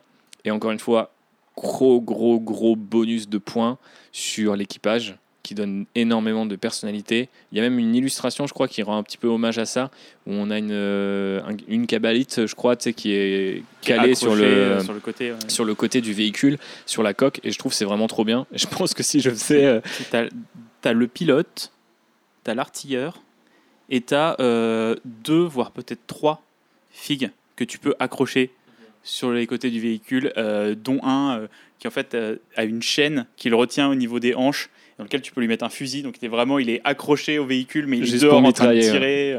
Non, mais c'est super euh, plaisant et je pense que effectivement, euh, moi, c'est ce genre de truc qui me vend carrément. Je regrette d'ailleurs que sur les véhicules, par exemple de la garde impériale, il n'y ait pas des juste des gardes impériaux blessés, tu sais, que tu puisses mettre à l'arrière du véhicule ou des trucs comme ça, mais tu sais, qui se clipseraient dans des endroits, peut-être pour camoufler une ligne de moulage ou un truc comme ça, parce que ça ajoute beaucoup de personnalité et dans les images des photos d'archives, de, guerre, etc., on voit souvent les chars où il y a 10 gus dessus parce que ça leur évite de marcher. Là, c'est un petit peu différent parce que c'est des véhicules de raid pour capturer des prisonniers et tout, mais limite à ajouter si un jour des nouveaux véhicules, aussi des petits packs de prisonniers ou des petits entre guillemets des, trophées de prisonniers ou des trophées, ou, ou, des trésors, tu vois, mm. enfin des, des, coffres au trésor, ça serait vraiment top. Mais déjà de base, le, le, le, kit est super bien fourni. Je sais qu'il y a des gens qui utilisent ces figues supplémentaires pour faire aussi des escouades parce que tu achètes tellement de fois le transport que ça, ça te permet de faire une escouade un peu sympa. Et euh, on l'a vu aussi, il y a des gens qui le convertissent en, pour lui donner un côté plus éraste ou un côté plus émoncule selon qui il transporte. Euh, je l'ai vu, notamment, il y a un gars qui, qui avait converti avec une espèce de corps de carnifex en dessous du navire. Ouais, un peu, il, il, est vraiment trop bien. Et tu sais, avec plein de trous percés et tout, complètement rouillé. Enfin, franchement, c'est un kit qui est formidable. Enfin, encore une fois, un gros coup de cœur pour moi. le, saccageur est vraiment très bien. Le ravageur, bon, c'est le même avec plus d'armes sur les côtés. Et un truc qui, est, qui sert sur le ravageur, en fait, où tu viens clipser les, euh, les armes en plus, en fait, euh, sur le saccageur, tu peux juste sortir euh, la planche c'est la planche où il y a Luke Skywalker. c'est exactement ça. C'est la, non, mais c'est la, planche, du navire pirate. la planche navire pirate d'où tu fais tomber les gens, tu vois. Mm. Il y a ce petit détail là que tu peux mettre ou pas. Tu peux mm. la sortir ou tu peux la rentrer. mais voilà, c'est le petit détail qui me, fait plaisir. Il y a le saccageur et le ravageur qui sont des gros véhicules. Et après, il y a le Venom mm-hmm. qui est un plus petit véhicule qui a vraiment ce côté chasseur en fait. Ouais, il est trop cool. Et il a beaucoup de personnalité. J'aime bien ce genre de véhicule moyen, je sais pas comment dire. C'est-à-dire que même un transport, c'est déjà quand même relativement gros, même si on bah là, c'est un petit transport. tu peux mettre 6 figurines maintenant dedans. Avant, c'était 5, maintenant, c'est passé à 6. Euh, et tu as euh, bah, deux, deux, canons dessus, mais c'est des petits canons. Euh. Mais en fait, il est, à la limite, tu sens que ça pourrait transporter des mecs à l'arrière mais tu sais aussi que ça a un peu une gueule de chasseur. Et il y a vraiment cet archétype-là qui est très intéressant chez les, chez les Drukhari. Je pense que si un jour je fais une armée, ce serait vraiment autour des véhicules parce que je les trouve vraiment très classe. Là aussi, il transpire un peu la vitesse et le côté tranchant. Mais euh, il y a un côté presque. Je pense que ça renvoie aussi à mon amour pour Star Wars parce que tu as vraiment ce côté de genre le vaisseau que tu peux il a le petit cockpit avec la verrière transparente, il a plein de petits détails, euh, la planche dont tu parlais tout à l'heure, bon là sur le Venom c'est plutôt l'artilleur à l'arrière et tout, tu as vraiment un côté, euh, ça pourrait être une moto d'assaut en fait, genre ou un sidecar, mais en fait non, c'est une espèce de mini avion en fait, et c'est, je trouve trop mignon, à défaut de trouver un meilleur, un meilleur nom parce qu'il n'est pas vraiment mignon, mais c'est ça, je trouve vraiment trop trop cool, et, pareil, j'en veux plus. Si le, si le saccageur, tu as des, un équipage de cabalites que tu peux mettre sur les côtés. Là, tu as tout un équipage de, de. Tu en as trois, il me semble, euh, que tu peux ah accrocher. Trois sur ah le véhicule, ouais. ouais. tu peux en mettre trois dessus. Euh, c'est pareil, tu en as dans tous les côtés. Tu as des trophées, euh, tu as des pics, tu as des crânes et tout. Encore un joli kit, quoi. On a parlé des petits véhicules et des chasseurs, mais les Drukhari, ils ont l'avantage d'avoir deux gros chasseurs parce que c'est, il me semble, une des seules armées à avoir deux avions. Bah, en fait, je pense qu'à part les Space Marines, effectivement, il n'y a pas, en tout cas de tête, euh, il n'y a pas de véhicule d'armée où il y a plusieurs euh, aéronefs, si ce n'est en fait un kit qui permet d'en monter plusieurs. Mais là, c'est vraiment deux kits différents. Donc, euh, si je dis pas de Ah, ces bêtises, deux châssis, Ouais. ils font pas la même taille. ils Il y font a- pas la même taille. Il y a, le un- chasseur Stymphal qui est vraiment un avion d'assaut avec des mitraillettes, bah, l'équivalent de, de mitraillettes. Et après, il y a un bombardier, Mhm, donc le bombardier, le corps vide. Euh, ce qui est marrant, c'est que le chasseur reprend le nom des oiseaux mhm. qu'on avait vu à l'époque de Rock Trader, hein, donc euh, Mhm. ils sont encore là. Ouais. Euh, et bah, le bombardier, lui, il, est, il a vraiment des, des gros bombes sur les côtés, mais qui ont quand même un design Drukhari, donc qui sont un peu effilés, qui sont qui, qui font pas genre grosse bombe qui tombe et qui explose tout. T'as plus l'impression que ça va être une espèce de laser qui va transpercer une unité. Ouais, ouais, non, mais ils sont super bien. Ils ont un côté aérodynamique qui est dingue, qui est aussi présent sur le, chasseur des vaisseaux mondes. Donc, c'est pas étonnant qu'ils aient cartonné de ce côté-là.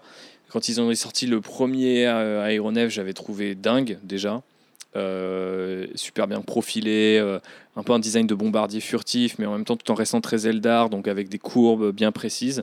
Quand ils ont sorti le bombardier, mais j'étais en PLS parce que moi j'adore tous les véhicules de la type Seconde Guerre mondiale ou jusque on va dire début de guerre froide où il y a euh, des espèces de double cockpit. Euh, donc typiquement là aussi tu un truc très Star Wars Très parce qu'ils sont aussi. inspirés de cette époque-là où tu as le mec, euh, il y a un, un gars qui a une verrière pour euh, larguer les bombes, l'autre pour défendre la queue de l'appareil et il y a un pilote. Donc il y a ce truc-là de multi-cockpit dans le, dans le bombardier et je les trouve trop bien. Et plus je parle et plus je me hype sur ce véhicule et en fait je me dis il faudrait un jour que je fasse une force euh, un peu Seinam euh, ou euh, euh, Corsair Eldar dans tout le dans où tout est fait que, du véhicule et tu fonces dans la gueule de l'ennemi. Je pense que ça n'aurait aucun sens en termes de stratégie, mais en termes d'esthétisme et de, de modélisme, je pense que ça pourrait être vraiment trop bien. Et ça, Ça- c'est beaucoup plus intéressant que la stratégie, Thibaut. Ouais, complètement. Je pense qu'il faut le rappeler, c'est important. Non, non, mais en vrai, c'est souvent des kits d'avions ou de véhicules, quand ils sont réussis, me ramènent à, un- à une enfance ou une adolescence qui est même euh, qui précède même Warhammer 40 000, c'est-à-dire l'idée de faire juste des maquettes avec mon daron juste parce que l'avion est trop beau, tu vois. Et en fait, quand je vois ce truc-là, l'avion il est trop beau c'est ça que ça, que mon cerveau me, me dit, tu vois. Donc euh, franchement, ils sont trop cool et ils complètent la gamme à merveille. Et je trouve que c'est aussi l'une des gammes où le véhicule euh, aérien, l'aéronef, se- s'intègre le mieux, en fait. Ça, ils l'ont forcé à un moment, Games Workshop, c'était maintenant leur nouveau truc, c'est les, les fameux figurines diorama, mais à l'époque c'était des, véhicules volants, et très clairement il y avait des factions où il n'y en avait pas besoin, où, Oui, euh, où c'était bizarre d'en avoir. où c'était bizarre. Et très clairement, euh, là c'est pas du tout le cas. Eh ben, quelle gamme Quelle gamme? Moi, je l'adore. Je, Je pense que de toute façon on ne parlerait pas de, de gamme dont on, adore, euh, dont on adorerait pas Non, le mais- ah contenu. bah, bah, tu vois, par exemple, les Necrons et euh, la désert qu'on a fait, c'est des armées qui me parlent moins visuellement en termes de figurines. Je reconnais la qualité des kits, euh, la finesse des détails, blablabla, blablabla, mais euh, l'esthétisme global, euh, me- j'avais pas le coup de cœur. Quoi. Là, j'ai vraiment eu un coup de cœur sur cette armée, qui en plus est arrivée euh, sur le tard. C'est-à-dire que quand j'ai repris Warhammer 40 000, j'étais pas. Oh, non, les Drukhari, ça- j'étais là, oui, bah, c'est des elfes avec des pics. Et en fait, c'est en, en m'y intéressant un petit peu plus, en regardant, euh, vraiment, je suis tombé amoureux de la gamme et de la, de la finesse et de la qualité des, des sculptures, des designs et de, de la richesse en fait Mm. qu'il y a au sein de cette gamme avec toutes ces figurines différentes, tous ces designs différents. Parce que tu fais une armée de Space Marine, au final, euh, tu vas peindre beaucoup de fois la même Ouais. armure. Ouais, ouais. Même si la pose va être différente, l'équipement va être différent, la base reste la même. Mon armée d'orques, euh, j'en suis à plus de 60 boys.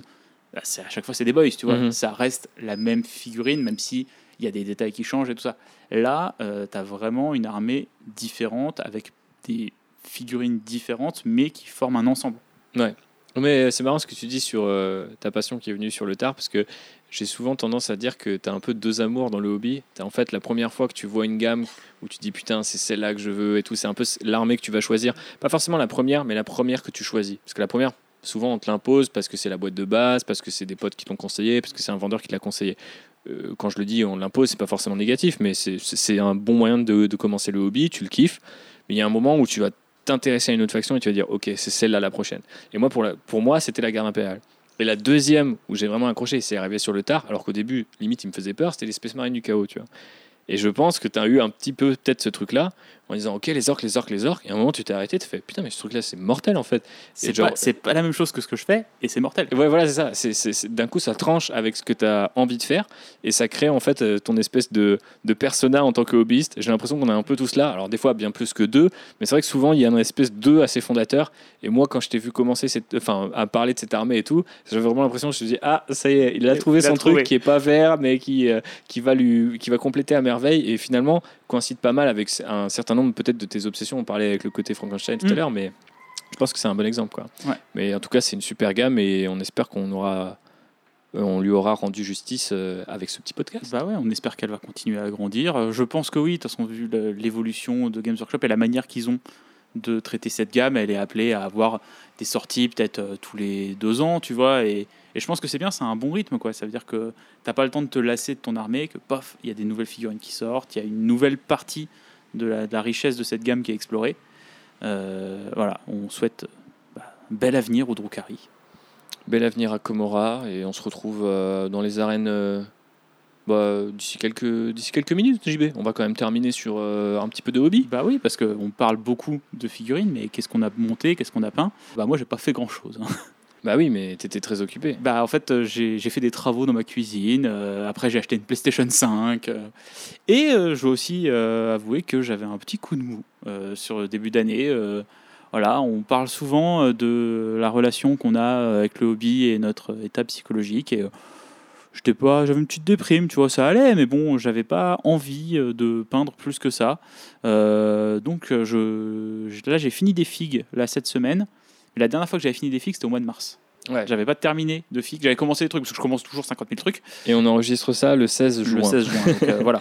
Euh, non, mais bon, ouais, j'ai joué à God of War, j'ai joué à Yakuza. Voilà, j'ai, je me suis dit. mais T'as fait d'autres trucs, mais c'est juste que des fois le hobby, Voilà. euh, ça le hobby m'a pas, avec ce que t'as le envie. hobby c'est m'a pas, m'a pas appelé. Euh, mais euh, là, pour ma reprise, on va dire, euh, j'ai fait une bande Warcry de euh, de Zench. Euh, donc c'était des figues que j'avais euh, qui traînaient chez moi, euh, qui dataient de la première boîte Silver Tower, donc un vieux Warhammer Quest du début d'AOS, il me semble. J'ai rajouté à ces figues-là la bande Underworld, qui contient bah, deux Arcanites, un sorcier et un Zangor. Et ça me permet d'avoir une bande Warcry bah, assez conséquente. Donc j'ai. Des- Très joli. des- On la mettra sur le compte Instagram. mais- Merci. Euh, donc j'ai fini les humains. Euh, là j'attaque les Zangor. Euh, j'ai le magistère à finir et j'ai un ogroïde thaumaturge aussi. Et bah en fait, comme à chaque fois que je fais un projet Warcry, j'essaye de faire ce que je fais pas l'habitude. Donc bah, là par exemple, j'ai peint des, des euh, très noirs pour mes figurines. J'avais pas l'habitude de faire ces carnations de peau parce que bah, d'habitude je peins des orques ou le peu de fois où j'ai peint des humains, euh, je leur avais fait des peaux, euh, on va dire, caucasiennes.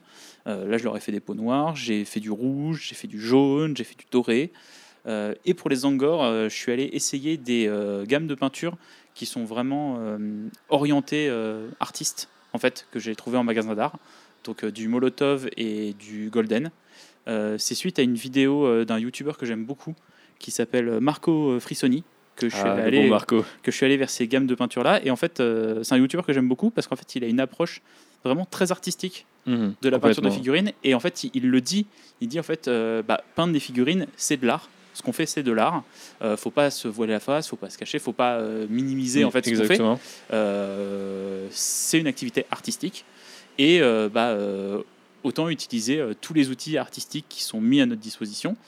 Et l'avantage de ces gammes de peinture, c'est qu'on va dire elles sont moins opaques dans leurs informations que euh, les peintures Games Workshop ou Valero ou Army Painter. Ou euh, bah, par exemple, quand vous achetez un pot de peinture Games Workshop, vous savez pas ce qu'il y a dedans. Vous avez le nom, mais euh, bah, votre peinture, votre LED Belcher, bah, vous savez pas ce qu'il y a dedans. Quoi. Votre Abaddon Black, vous savez pas non plus.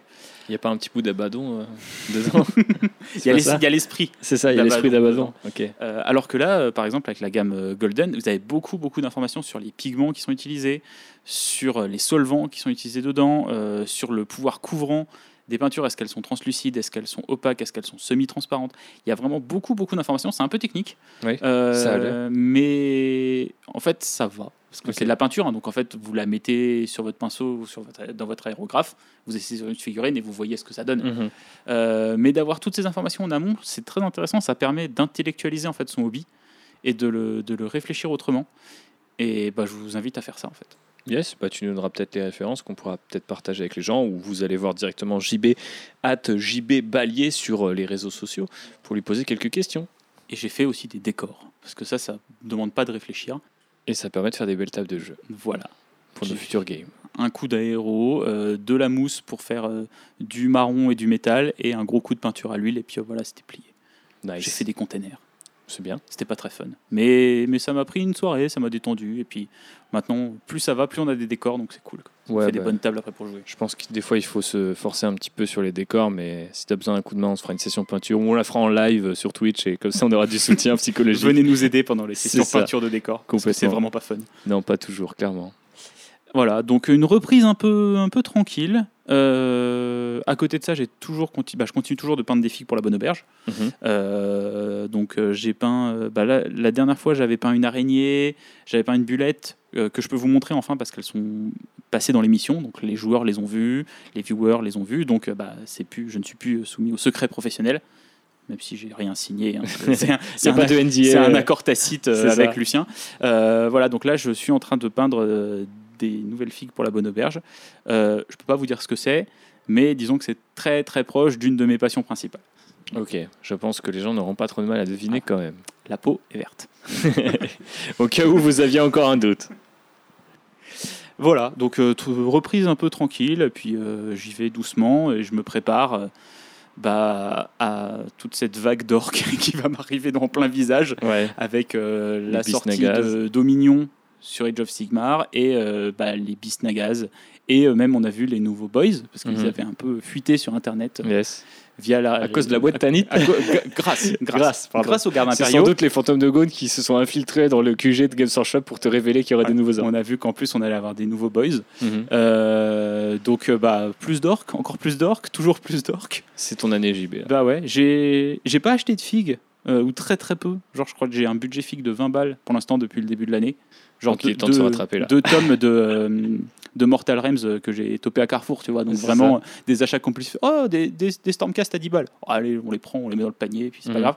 Euh, mais euh, voilà, mon budget était prêt et euh, je crois que tout va partir ce mois-ci. Le budget pour l'année, ça va être le mois de juin. Allez hop, putain. Ouais, bah En- écoute, envoyer les orques et puis voilà quoi. J'ai hâte. J'ai On hâte, hâte des orques. on partagera peut-être une partie de ce budget euh, grâce à la boîte Dominion. Ne t'en fais pas. Et toi, du coup, Thibaut? Ah bah écoute, euh, je sais plus trop la dernière fois qu'on s'était vu, mais c'est vrai que j'ai pas eu l'impression d'avoir avancé beaucoup. Il faut dire que j'ai été ralenti par un virus qui a touché beaucoup de gens et qui a malheureusement euh, emporté aussi beaucoup de gens. Alors moi j'ai la chance de m'en être plutôt bien tiré, mais ça m'a mis quand même KO quelques, quelques jours et quelques semaines, donc reprendre le hobby c'était difficile. Euh, Je dis ça, mais je crois que trois jours après euh, mon test positif, j'essayais quand même de, de brosser à sec des trucs parce qu'en fait j'en avais besoin, tu vois, c'était là aussi psychologique, euh, mais dans l'autre sens. Mais par contre, j'ai l'impression d'avoir mis beaucoup de temps à finir mes Terminator parce que je pense que j'étais pas aussi en forme que j'aurais voulu l'être. Donc Terminator du chaos pour ma Black Legion, légèrement converti du coup avec des épaulettes de Cataphracti et euh, le, le pack d'amélioration Forge World des Sons of Horus pour leur donner un côté un peu plus antique. J'allais dire ouais, le côté antique, toujours, on revient toujours à ça. hein. Ouais, ouais, les, les gens, euh, les gens aiment bien ce truc-là. Euh, en tout cas, sur mes figurines, ça a l'air de, de plutôt leur plaire. Euh, et sinon, j'ai fait quoi d'autre? Je crois pas avoir fait beaucoup plus. J'ai, si j'ai dû, bah en fait, je, je sais pas si j'en avais parlé en fait la dernière T'as fois. t'as fait des gardes aussi là Ouais, j'ai Hein. fait des gardes, mais je pensais aux idonettes. Je suis même pas sûr d'avoir parlé de ça la dernière fois. euh, Euh, les, tu requins. Ah, les, les requins, non Ouais. non, non, la dernière fois, t'avais refait les caps. Ouais, c'est ça. et donc- t'a- t'avais refait les infanteries, mais ah ouais, t'as bah oui, t'as ajouté deux requins et Ouais, du coup, j'ai- ajouté deux euh, Aquilian Alopexis, donc c'est les deux requins, euh, et euh, en gros l'équivalent de Volturnos, enfin Kuntas Volturnos, qui est le, le roi des, des idonettes, mais euh, version pirate en fait, que j'ai inventé pour ma propre faction de d'idonettes pirates, avec un pur tromblon. avec un pur tromblon. Ouais, c'est vrai que c'est un truc qui vient C'est de. un truc caradron, ça, non Non, Ou- c'est un truc qui vient des Outriders de l'Empire. Ah oui. C'est les Ah ouais. cavaliers avec les. les... Ce kit est vraiment génial, mais leurs armes sont totalement improbables. Ils ont des mini Gatling et des gros tromblons. Donc en fait, je me suis dit, ah bah, je peux pas lui visser un canon dans le dos parce que ça reste quand même un cavalier sur une sorte d'hippocampe. Donc voilà, il a Ouais, un mais tromblon. gros gun. Voilà, ça, ça reste pirate. Il a un grand sabre dans le dos, il a un bandeau sur l'œil, donc euh, il, est- assez cool. J'en suis assez fier. Je dois dire qu'en fait, quand je l'ai attaqué, j'avais aucune confiance euh, en ce que j'allais faire. Et en fait, euh, bah, c'est passé. Je le trouve vraiment bien. Et par rapport aux requins, où, bon, il y en avait deux aussi, hein, mais où j'ai l'impression d'en avoir beaucoup chié. Euh, parce que j'étais en mode putain, mais en fait c'est hyper long. C'est-à-dire, J'ai pas fait de grosses ratures et tout, mais j'avais l'impression de pas avancer. Après, mener les deux de front, c'était un peu compliqué. C'est aussi pour ça que je les ai peints différemment pour pouvoir pas trop non plus m'ennuyer. Bah, mine de rien, t'as quand même une grande surface assez lisse. Ouais, que c'est de la peau de Et on requin. n'a pas l'habitude parce que du coup, t'as pas beaucoup de détails. t'as euh, quasiment rien pour poser des lavis. Ouais. Donc c'est vraiment quand même assez complexe. Donc, tu veux pas passer par du brossage et tout. Ouais, faut vraiment jouer sur des dégradés. ou des motifs ouais, quoi ouais. donc j'ai fait de la rayure j'ai fait des petits points donc ça c'était très cool j'ai bien aimé ça m'a fait une bonne pause. Maintenant j'ai 1000 points d'Inonet je m'apprête à faire des Stormcast donc j'aurai une deuxième armée Age of Sigmar euh, d'ici bientôt j'imagine. Mais c'est cool à l'arrivée de la V3 d'avoir euh, l'idée d'avoir du choix dans mes parties ça m'intéresse. Et effectivement j'ai récupéré euh, en fait, pour être honnête, on nous avait envoyé, euh, je crois que c'est euh, Mister Brick, mais c'était via la fourrure qui nous avait mis en relation des vieilles figurines de Cadiens en métal que Ah, Il y avait des, des vieux des elfes noirs aussi. ouais. Enfin, il y avait vraiment tout plein de trucs. Merci encore hein, pour ces Ouais. c'était trop cool. Bah déjà, ça fait toujours plaisir de recevoir des figues et surtout des figues euh, pour les Cadiens en métal euh, qui euh, font partie des figues qui me faisaient rêver quand j'étais ptio. Euh, Enfin, ouais, ado que j'ai commencé et que je me disais ah un jour j'aurai des Kazerkin. Bon depuis j'en avais racheté. Là j'en ai 10 autres. J'ai pas peint ceux-là. Il y en a 200 des Ouais, mais euh, j'ai peint, euh, j'ai peint euh, le début d'une escouade de commandement et des psycheurs parce que c'est des figues que j'aime beaucoup en fait. Bon, je crois que j'ai monté une douzaine, enfin monté non parce que c'est des monoblocs hein, en, métal du coup. Euh, je- J'en ai refait là un petit peu. J'adore en fait euh, maintenant à terme, je, suis à, à peu près clair avec mon armée de garde impériale. Je veux qu'elle représente différents régiments, différentes époques et tout, mais uniformisée via la peinture. Et euh, par contre, c'est vrai qu'à chaque fois que je me lance dans ce truc-là, je suis hyper détendu au début.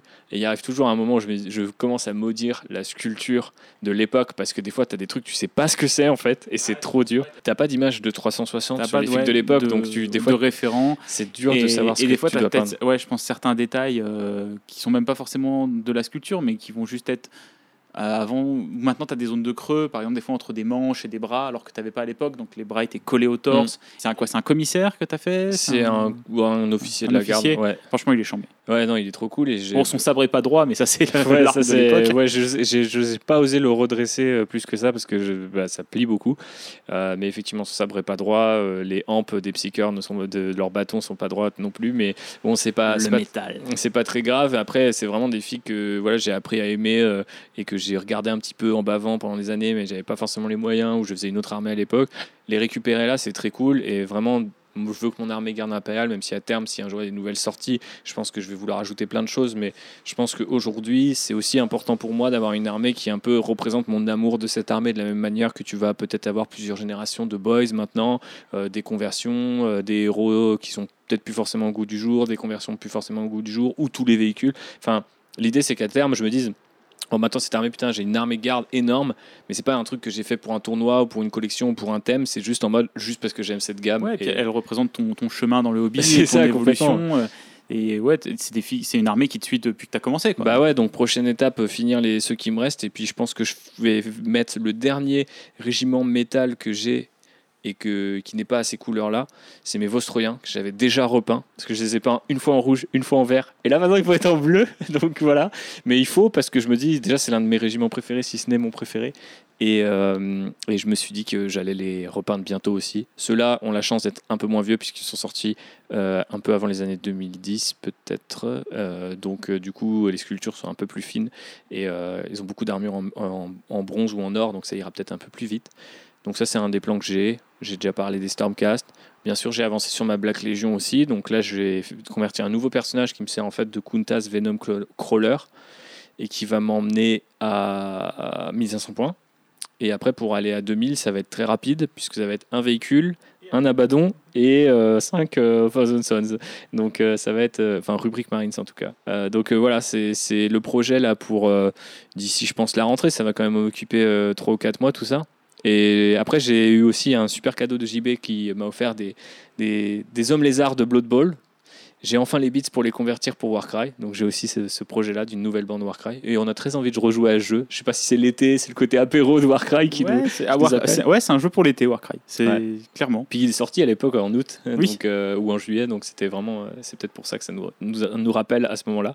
Mais voilà, pas mal de projets euh, très cool. Et euh, je, pense, je propose qu'on s'en reparle très rapidement parce qu'on va essayer de, maintenant qu'on est un peu mieux protégé, alors moi par la force des choses, JB parce qu'il y a vaccination, Mm. il y a plus de couvre-feu, etc., de, de refaire plus de Ça podcasts. va être un peu plus facile, euh, notamment la, la levée du couvre-feu, parce que c'était. Ouais, pour nous c'était vraiment compliqué. bah, rentrer à 19h, à faire un podcast après le travail et être chez soi à 19h, c'est pas, pas possible, en possible. termes de timing. Non, euh, c'est clair. Ou alors on fait des podcasts de 12 minutes, quoi. Ouais. Et, vous n'aimez pas ça Vous aimez Non. des podcasts quand ils sont longs et que Bah, on- tu fais une session peinture de 10 minutes, tu fais pas grand chose. Ouais, c'est clair. Alors Ouais. que là, vous avez deux heures de Drukari, bim, voilà, vous avez le temps de faire vos lavis, vos brossages à sec, euh, et, Et même de ça. vernir. Clairement. Et on termine peut-être par des petites recos? Bah ouais, euh, bah écoute, vas-y, je te laisse commencer. Bah, je voulais euh, faire ce que tu fais d'habitude, c'est-à-dire rester dans le thème. et moi, je voulais vous parler d'un monsieur qui s'appelle euh, Sky Serpent euh, 40K, enfin 40K, que vous, pouvez trouver sur Instagram, qui est un Gugus qui n'est pas nécessairement connu, puisque j'ai vu, il a, un cer- il a quand même déjà un certain nombre d'abonnés, mais ce qui est assez intéressant, c'est que c'est un gars qui a une page euh, dédiée à Warhammer 40 000, enfin à ses figurines, mais qui est 100% fan de Drukari. Il y a Ah, un bah, podcast sur les Drukari. N'importe quel euh, joueur ou peintre Drukari le suit. Ouais, c'est ça, c'est obligatoire. Et donc, euh, c'est vraiment niche dans la niche. Moi, j'aime beaucoup ce genre de profil. Euh, L'idée qu'il le mec il crée un podcast, alors en anglais effectivement, mais sur sa faction et qui couvre tous les aspects du compétitif au lore, les figurines et tout, c'est super cool. Alors, en fait, c'est ce genre de profil qui, même quand il n'a pas de sortie, utilise toutes les nouvelles sorties euh, à disposition pour se refaire des variantes de, de, bah, de Voivode ou d'Archon, pardon, de, de etc. Donc euh, les kits elfes des Jove Sekmar y passent, les kits de Slanesh y passent, tout y passe. Et ça fait une armée complètement dingue et aussi qui, je pense, contraste pas mal avec les images officielles. Si vous êtes des curieux, euh, voir que vous connaissez à peine euh, Warhammer 40 000 et que là vous avez tapé un peu Drukari sur Google Images, vous avez sans doute vu beaucoup d'armures en noir ou en bleu sombre ou vert sombre.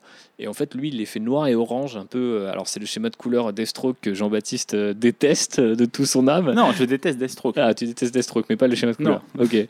Mais, euh, mais moi, je trouve vraiment très bien en fait pour les Drukari et je trouve très intéressant justement parce qu'ils un peu de ce qu'on a l'habitude de voir avec eux. Donc, allez suivre ça sur les réseaux sociaux. On fera de toute façon un petit shout-out sur Instagram si vous n'avez pas le temps de noter. Vous retrouverez ça sur nos réseaux au bout de quelques jours. Et euh, voilà, c'est toujours cool de soutenir des, hobby- des hobbyistes pardon, qui sont à f- 200% dans leur partie du hobby, tu vois. Oui, euh, moi, Marocco, elle va rester dans le thème, mais elle va aller un peu plus loin que Games Workshop, puisqu'en fait, euh, je vais vous recommander un sculpteur qui s'appelle Edge Miniature sur Instagram, et euh, qui en fait bah, euh, resculpte toute la, gamme, Drukari en 3D. Il refait quasiment, bah, il a refait des grotesques, il a refait des gorgones, euh, là il est en train de refaire des mandrakes. Il refait, donc en termes d'IP, on n'est pas très très bien dans la légalité. hein. Mais Mm. ça dépend, est-ce que c'est un exercice pour lui euh, Ah, il pour- les vend après. Ah, il les vend, d'accord. Voilà. Oui, donc, Donc, effectivement, on au niveau est- de la propriété intellectuelle, c'est Au un niveau peu de la chaud. propriété intellectuelle, c'est très très chaud. Euh, par contre, il fait un super taf. Il fait même des véhicules, il fait des Talos, il fait des Chronos. Il, c'est vraiment un très très bon sculpteur. Euh, je pense qu'il fait ça pour lui de son côté. Je sais pas s'il fait ça de manière professionnelle, s'il est embauché pour faire des sculptures de figurines par une boîte, mais euh, bah, je lui souhaite parce qu'il il fait vraiment ça très très bien. Et euh, alors. Il y a un peu moins de détails que sur les figurines Games Workshop, parce que forcément après vous devez les imprimer en 3D, tout ça, les, poses sont pas tout à fait les mêmes, mais il y a vraiment un respect de la gamme et de l'esprit des Drukari qui est assez impressionnant parce que tu vois par exemple moi les figurines que j'ai achetées chez Artel W, tu vois que c'est des Drukari mais parce que je les ai peints de la même manière que mes filles. Hmm. On est pas, on, pas, je pense pareil, c'est pour des histoires de propriété intellectuelle.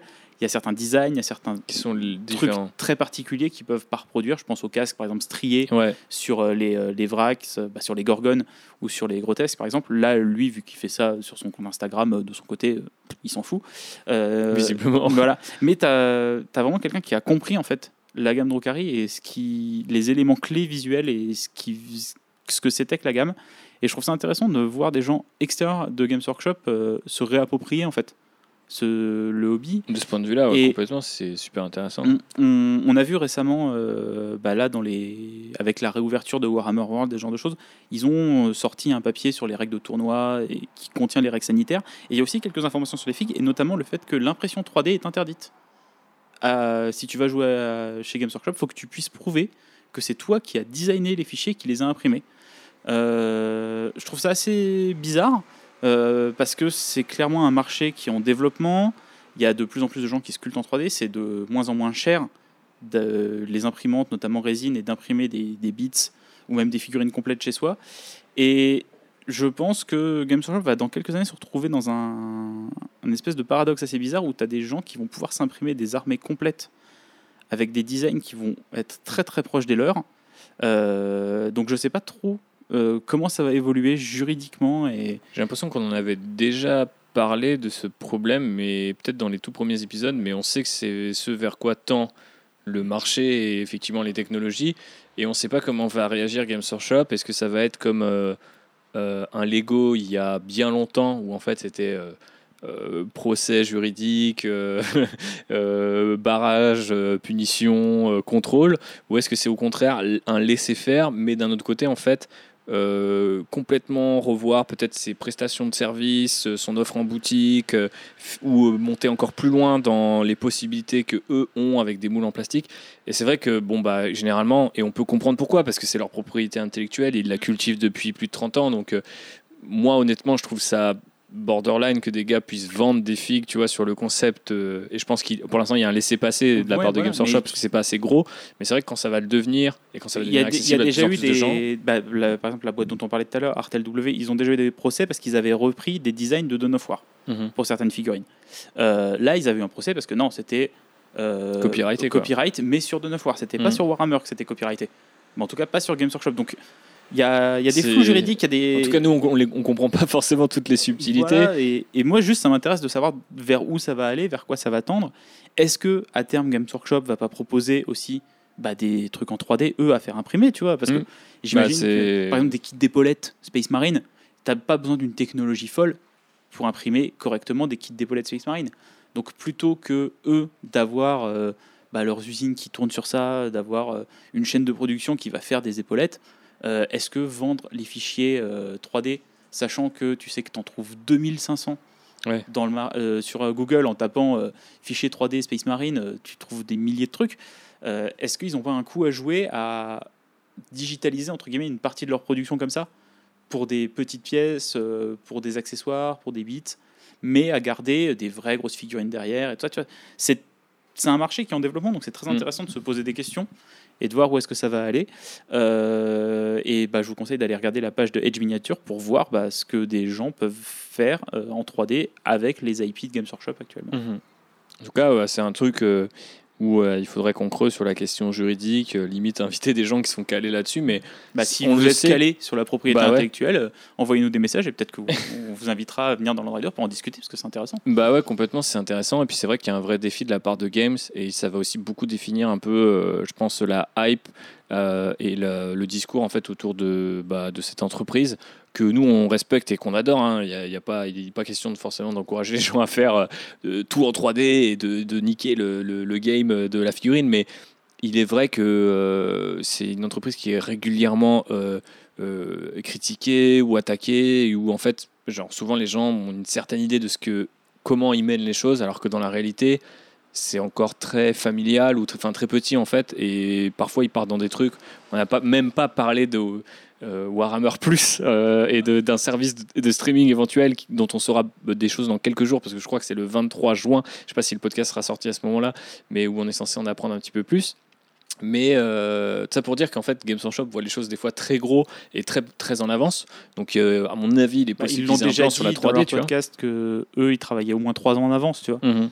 C'est-à-dire entre la conception des designs des Mais là, on parle d'un truc qui, qui ne les concerne pas que.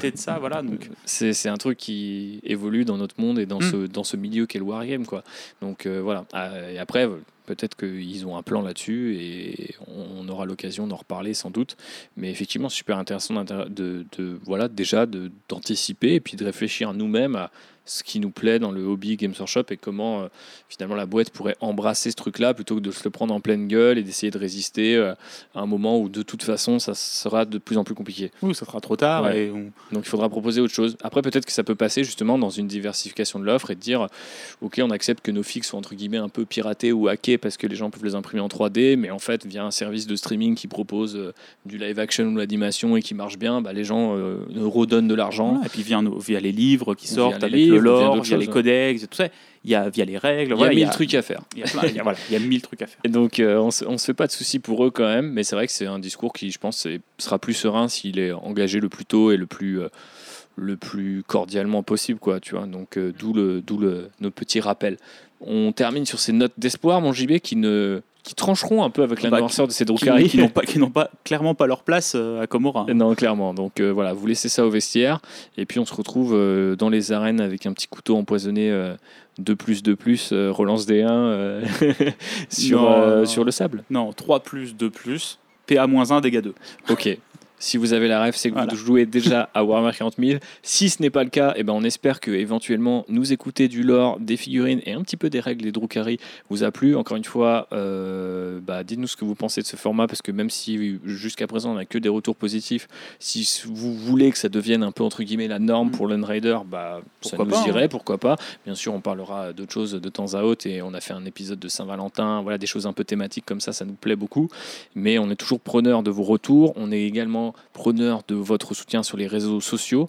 Il se trouve que à l'heure actuelle, Landrider se porte quasiment aussi bien qu'en fait Outrider avec moins de Et fans. paf, prends ça dans la gueule, Georges Lucas. Donc euh, c'est vrai que c'est plutôt cool. On est sorti aussi de notre zone de confort et des gens qu'on touchait habituellement, même si bah, il y a beaucoup de gens qui ont fait la transition et on leur remercie de passer de l'un à l'autre euh, régulièrement, surtout qu'on n'a qu'un seul feed parce que bah, voilà, on n'a pas forcément les moyens d'en avoir euh, un pour chaque podcast. Donc merci beaucoup pour votre soutien. Continuez euh, de le pratiquer parce que bah, c'est très important pour nous.